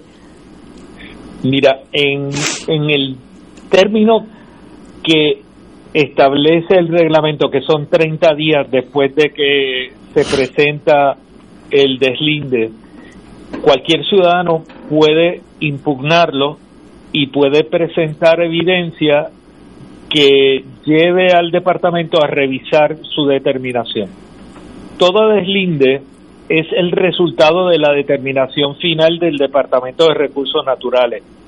agrimensores, ciudadanos y todos los demás podemos hacer comentarios, pero al fin y al cabo es él o la secretaria la que llega a la determinación final de dónde es que está el límite interior tierra dentro de los bienes de dominio público marítimo terrestre. Ya. Así que nosotros todavía estamos en términos para poder presentar una, una impugnación, pero ya se está cerrando la ventana. Que se sepa, se está trabajando en esa dirección, Cardona. En este momento yo sé que se está levantando información. Ahora, no sé si va a ser, eh, todavía va, va, a ser posible presentarla. Okay. Tengo una pregunta. Como yo vivo allí, esa zona es bien eh, si uno hace con una pala mete, mete un pie para abajo ahí va a haber agua salada por toda esa zona en el Sisto Escobar el, el, nivel freático me dice aquí Arturo eh, ¿cómo no va a ser un estacionamiento de dos o tres pisos para abajo donde básicamente va a estar compitiendo con el agua todo el tiempo eso una hora de, de ingeniería mayúscula o yo estoy equivocado bueno el desarrollador ha dicho que ellos no van a excavar, que primero iban a hacer un estacionamiento soterrado y que ahora lo que van a tener es solamente los cimientos bajo tierra. Pero aquí también entran otros veo, aspectos veo. en función, ¿no? Si tú vas a hacer un edificio dentro de unas instalaciones deportivas y le vas a montar una pista atlética encima, pues tienes tienes que ver si esas áreas van a ser visibles desde las gradas del estadio. Y no lo son porque las gradas del estadio Sisto Escobar, la, lo que es la estructura histórica del Sisto Escobar, si tú le montas un edificio de estacionamiento al frente y encima montas el campo de fútbol, tu ojo va a estar a la altura de los pies de los futbolistas, o sea, tú tú no tú no vas a poder ver nada. Sí, sí, sí, a menos que suba las gradas este me imagino. Claro pero pero eso está fuera del ámbito pero, de lo que va a estar trabajando el grupo Ishai y así lo dice el contrato el, eh, según leí en la prensa el número de estacionamientos es bastante amplio es grande eh, sí. el, hay un plan más allá de los que, usuarios del Normandy de, de, de vender estos parking yo no sé eh, de, de, verdad, ¿cuál es el plan supremo de eso? ¿Se limita a servidores y clientes del, del Normandy o está mirando más allá? Mira, e, esa es una pregunta súper importante porque aquí estamos hablando de entre 500 y 700 estacionamientos. El hotel va a tener una demanda de estacionamiento que puede llegar a las 100 espacios. Ahora, más allá de eso, esos estacionamientos se construyen para un centro de entretenimiento que no está definido claramente en el contrato, no se dice qué pietaje tiene, no se ha dicho cuál es el público, no se habla de nada de eso. Lo que se dice es que en total este hotel necesita aproximadamente unos 700 estacionamientos, 500 a 700 estacionamientos estacionamiento. Y entonces también tenemos que ver, por ejemplo, ustedes que son vecinos, ¿qué impacto tiene una entrada y salida de 500 mm. vehículos que están llegando a un evento que entran todos a la vez y salen todos a la vez? ¿Qué le pasa a la entrada a la isleta de San Juan? ¿Qué le pasa a los residentes del viejo San Juan? ¿Qué pasa con vehículos de asistencia cuando justo ahí en la entrada tú te encuentras con todo ese tropel de gente cuando hay eventos, que no están ¿eh? entrando y saliendo de forma dosificada, sino que es de golpe? Bueno, yo yo vivo allí unos cuarenta y pico de años y quiero puedo contestarle, se tranca el viejo San Juan. ¿Sí? cuando hay eventos en el Cuando hay eventos o algún accidente, etcétera, yo no puedo ni, Imagínate ni entrar el, ni salir. El, el Normandy abierto con capacidad para 500 vehículos. Yo me acuerdo Eso hace, es una locura. Hace como 10 años que yo yo venía de este programa. Había pasado en el viejo San Juan algo, no no me acuerdo. Y se trancó el viejo San Juan. Después de dos horas estar en el carro, me metí al colegio de abogados con, encontré algunos amigos buenos y salí como a las once y media de la noche y todavía había tapón. Así que esta fiesta de la calle? No, no, no, esto hace como cinco o seis años. Por tanto, eso es un embudo que se tranca fácilmente. ¿Eso lo han considerado estos señores o esto es a, la cañona? Oye, ¿y por, qué no derrumban el Supremo y hacen el parking suave, suave. ¿Qué tú crees? Suave. Digo, es que esa estructura ya está ahí, para el espacio, pues la sustituimos por otra. por la goma. Desde, desde, el punto de vista de ingeniería, remodelar el, el Normandy cuesta casi igual o más de hacerlo nuevo porque eso hay que cambiar tubos, agua, instalaciones eléctricas. Yo a mí me dijo un ingeniero civil hace muchos años que esos viejos edificios abandonados salía más más más cómodo, más más menos costoso hacerlo nuevo que, que derrumbarlo y, que, que, remodelarlo. Eso se aplicaría aquí, yo no tengo idea de esto. Mire, yo creo que nosotros tenemos que discutir eh, estos aspectos, ¿verdad?, de valor histórico y arquitectónico ¿Y cuáles son los atributos que tiene esa estructura del Hotel Normandy? No solamente su estilo arquitectónico, sino los eventos importantes que sucedieron dentro de ese edificio. Eh, y creo que hay que tener una conversación madura en relación a este tema para llegar a una determinación si lo que amerita es conservar ese edificio o hacer otra cosa. En este momento eh, Ezra Ishai tiene el título sobre esa estructura y esa parcela. Y yo en cuanto a eso no tengo problema con que él haga uso debido de esa estructura. Él plantea añadirle cuatro pisos a la estructura histórica existente. Yo no sé si eso va a alterar el valor arquitectónico de la estructura yo no sé si la estructura aguanta, ese peso encima. Ah. y eso hay que demostrarlo. Es un edificio Yo no sé si es razonable la inversión que se pretende hacer allí. Pero ese es, hasta ahí llega el problema de él. El problema que yo tengo es que el señor Ishai pretende tomar bienes que nos pertenecen a todos nosotros y utilizarlo a su antojo y para lucro personal sin que se cumpla con los requisitos de ley. Y ahí es donde yo tengo problemas. Entiéndase el área del Irán Bison. Del, el, área de Escobar. Perdón. Y, Ay, Dios y lo que son los bienes los bienes de dominio público. Exacto, exacto. Pues sí, Sisto Escobar. Y, y, y, y, qué está pasando este eh, Pedro, con el reglamento conjunto 2022 que se estaban llevando a cabo unas vistas públicas y creo que había hasta mediados de febrero para expresar comentarios. ¿En qué etapa está eso? Sí, el periodo de comentarios cerró y la Junta de Planificación no ha hecho ninguna expresión en relación a eso.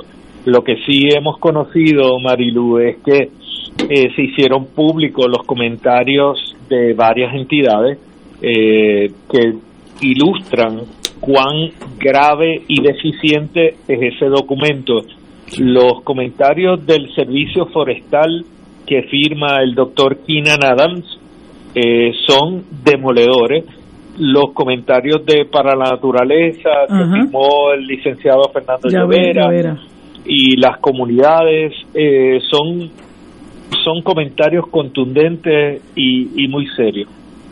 ¿Y cuál es el, cuál es, eh, es, cuál, qué es lo que procede ahora? Eh, eh, se hacen esos comentarios y a pesar de la Junta de Planificación pudiera aprobar ese reglamento y la, y la, verdad, las entidades o personas con legitimación activa pudieran de alguna manera impugnarlo, porque es que estoy recordando el proceso del reglamento 2020 eh, que se impugnó, entiendo, porque no se cumplió, ¿verdad?, con una reglamentación que se, que, que, se establece para la aprobación de este tipo de reglamento. Y escuché de parte de alguien con, con conocimiento de estos asuntos que ahora en este proceso de la aprobación del reglamento 2022 estaban tratando de subsanar esas deficiencias.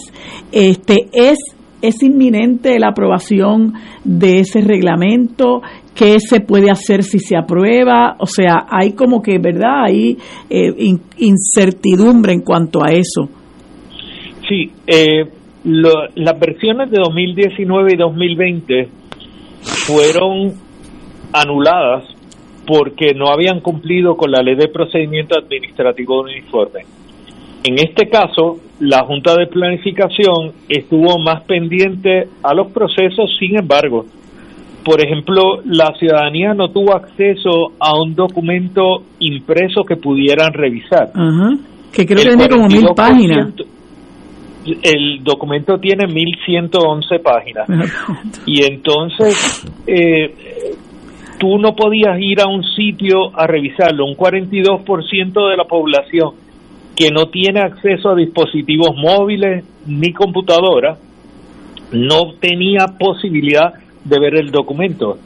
Ellos lo enviaron a 78 alcaldías, pero nunca se dijo en el anuncio, usted si, si interesa verlo, usted puede ir a estos lugares donde puede revisarlo físicamente o puede venir aquí a Minilla.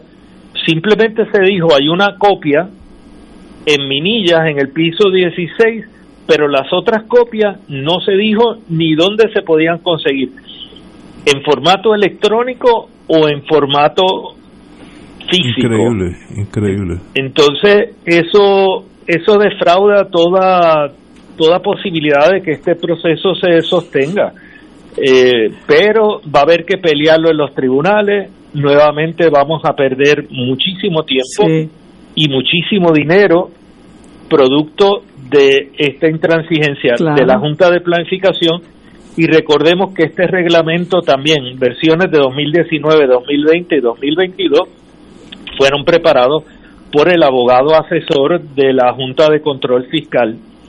Wow. Wow, don Pedro, como siempre, un privilegio tenerlo aquí. Déjame hacerle una última preguntita. Perdona, Pedro, que te hemos sacado el jugo. Sí. Este, es que eh, aquí las cosas eh, se discuten y luego, ¿verdad? Como que van eh, diluyéndose.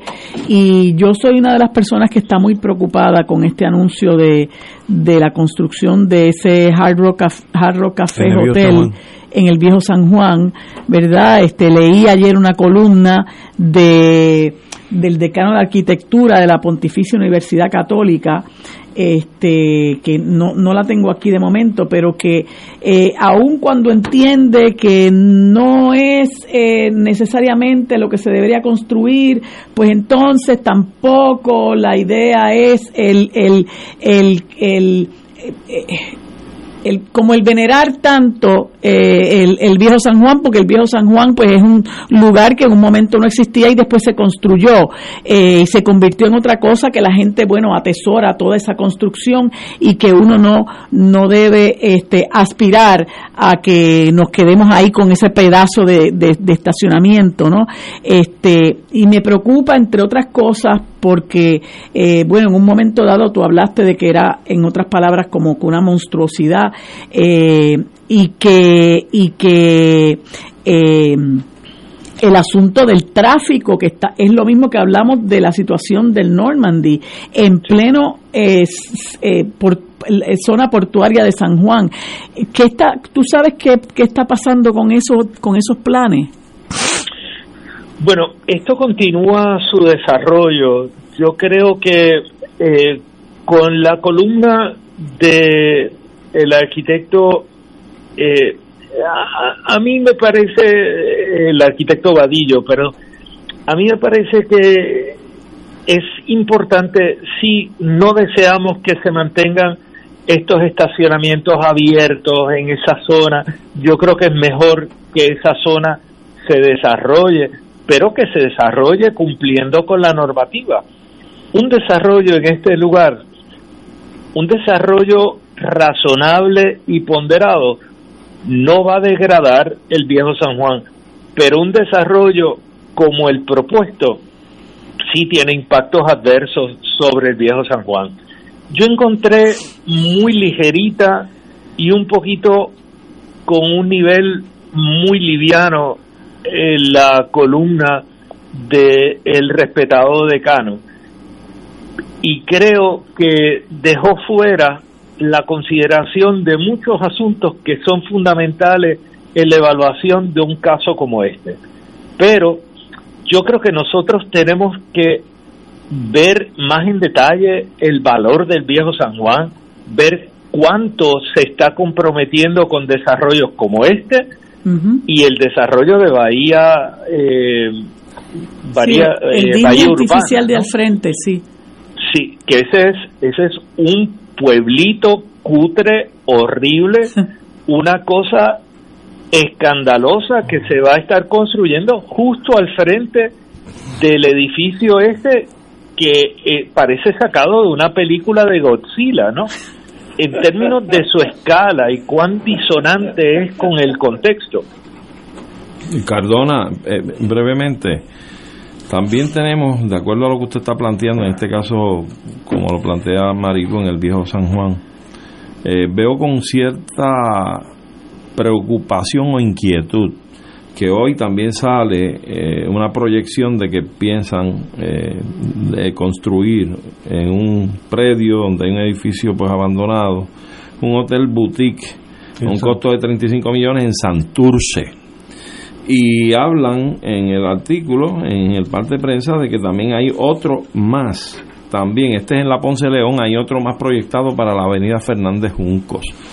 Yo no estoy en contra del desarrollo, ¿verdad? Y si es para la industria turística, pues fantástico. Lo que yo sí eh, tengo mi óptica crítica en cuanto a esto es que sabemos que Santurce es un barrio que ha estado totalmente abandonado un barrio que ha estado siendo despoblado y en la medida en que estos desarrollos turísticos de inversiones millonarias se puedan dar en sectores como estos, yo creo que es una cuestión de política pública del Estado que debe entonces propiciar un desarrollo integrado del área, en este caso de Santurce, donde puedan desarrollarse viviendas asequibles a la gente, centros de entretenimiento, de atención médica, etcétera, etcétera, donde pueda servirse y revitalizar todo todo un pueblo viviendo en un barrio como el de Santurce que tanto esplendor tuvo en épocas pasadas pero creo que se está aprovechando el desarrollo, lo que es el inversionista,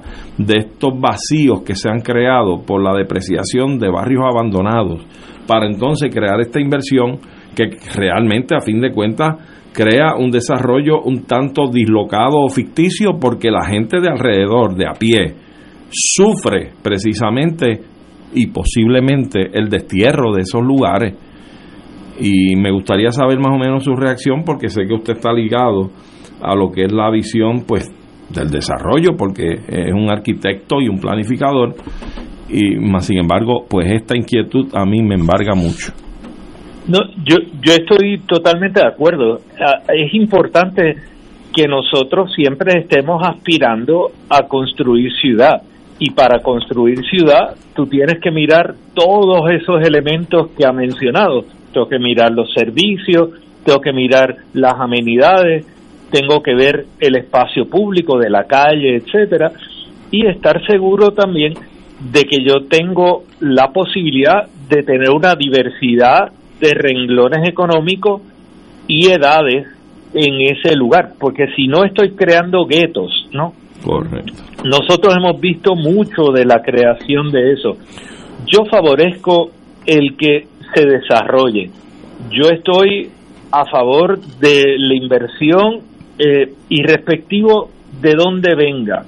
Lo que no estoy a favor es que se creen condiciones desiguales donde se favorezca a un inversionista de fuera por encima del local, que disfrute ese extranjero de unos beneficios contributivos que ninguno de nosotros puede aspirar a ellos yo también creo que nosotros tenemos que estar muy pendientes a lo que son los los niveles y las densidades de lo que son las ofertas hospitalarias, digo, perdóneme, de hoteles y, y todo lo que puede ser alojamientos a corto plazo y a largo plazo, porque esos usos tienen unos impactos sobre las comunidades en las que se ubican.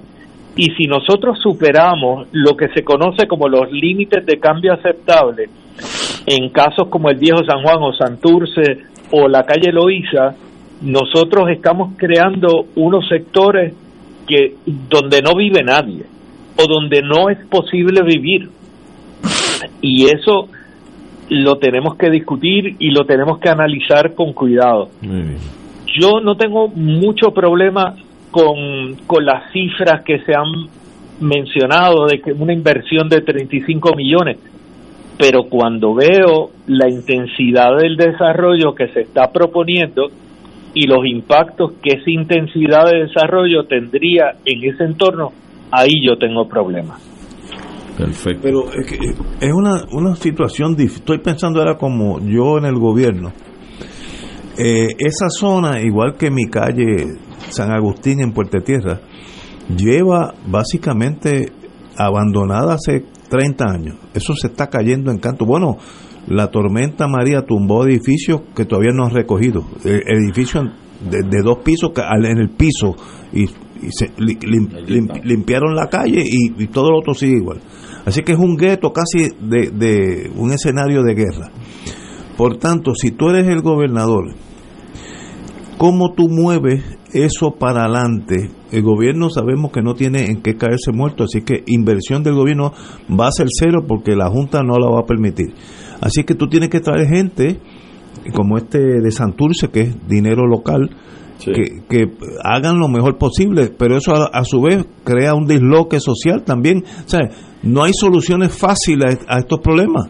Entonces uno deja el gueto como está y que se vayan cayendo los edificios uno encima de otro, o lo mejora y a la vez más vez genera factores económicos que generan un desplazamiento de las personas. O sea, no hay es como un cash 22. Sí, es bien difícil, bien difícil.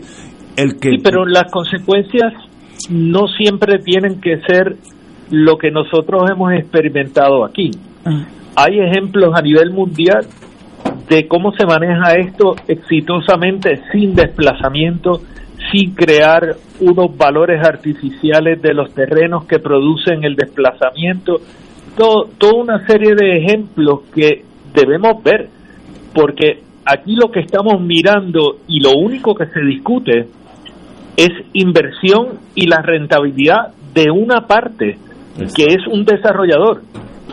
¿Dónde están las consecuencias de esa inversión y el análisis de ella en, en, en, lo que son los ciudadanos, el y entorno, lo que es el desarrollo económico sostenible del pueblo de Puerto Rico, no del individuo, que puede ser local o extranjero, pero es lo único que nosotros miramos.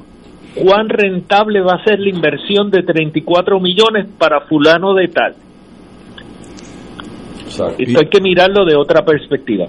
Pero, pero yo, yo creo que podemos estar de acuerdo que la, la la otra alternativa es dejarlo como está y que se siga cayendo. Eso tampoco es aceptable. No, no, porque no, se es lo que él dice. Desarrollo integral. Sí, no tiene que. Pero, ¿cómo lo vas a integrar con un país que no tiene un centavo a su nombre? Pues tú tienes que, según tu procura, exenciones contributivas y atracciones especiales financieras para el capital extranjero.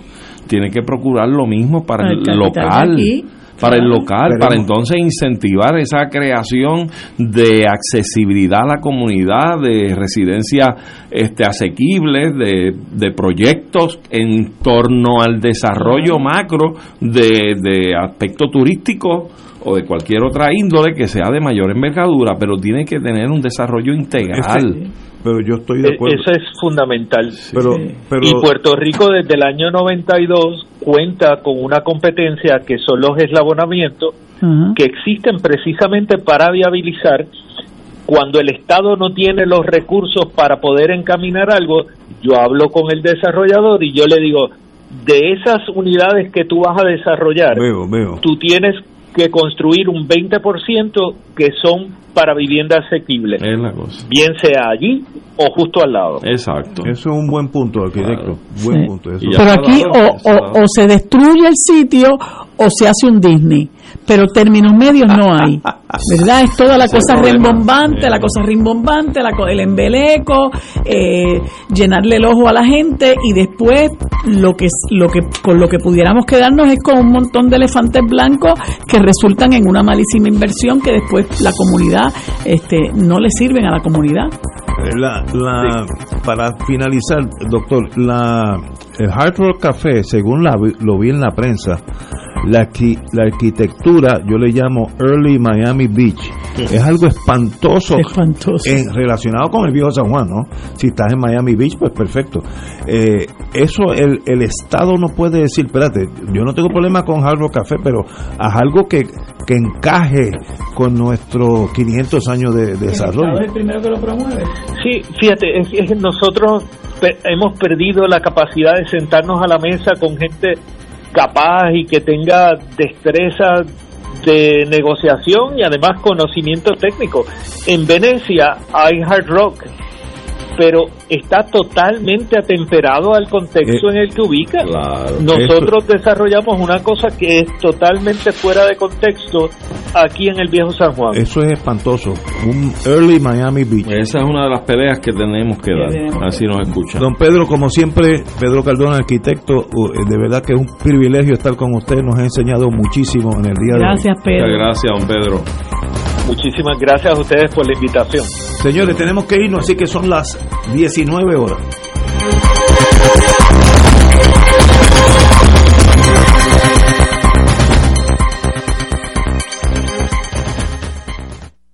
Esta emisora y sus anunciantes no se solidarizan necesariamente con las expresiones vertidas en el programa que acaban de escuchar.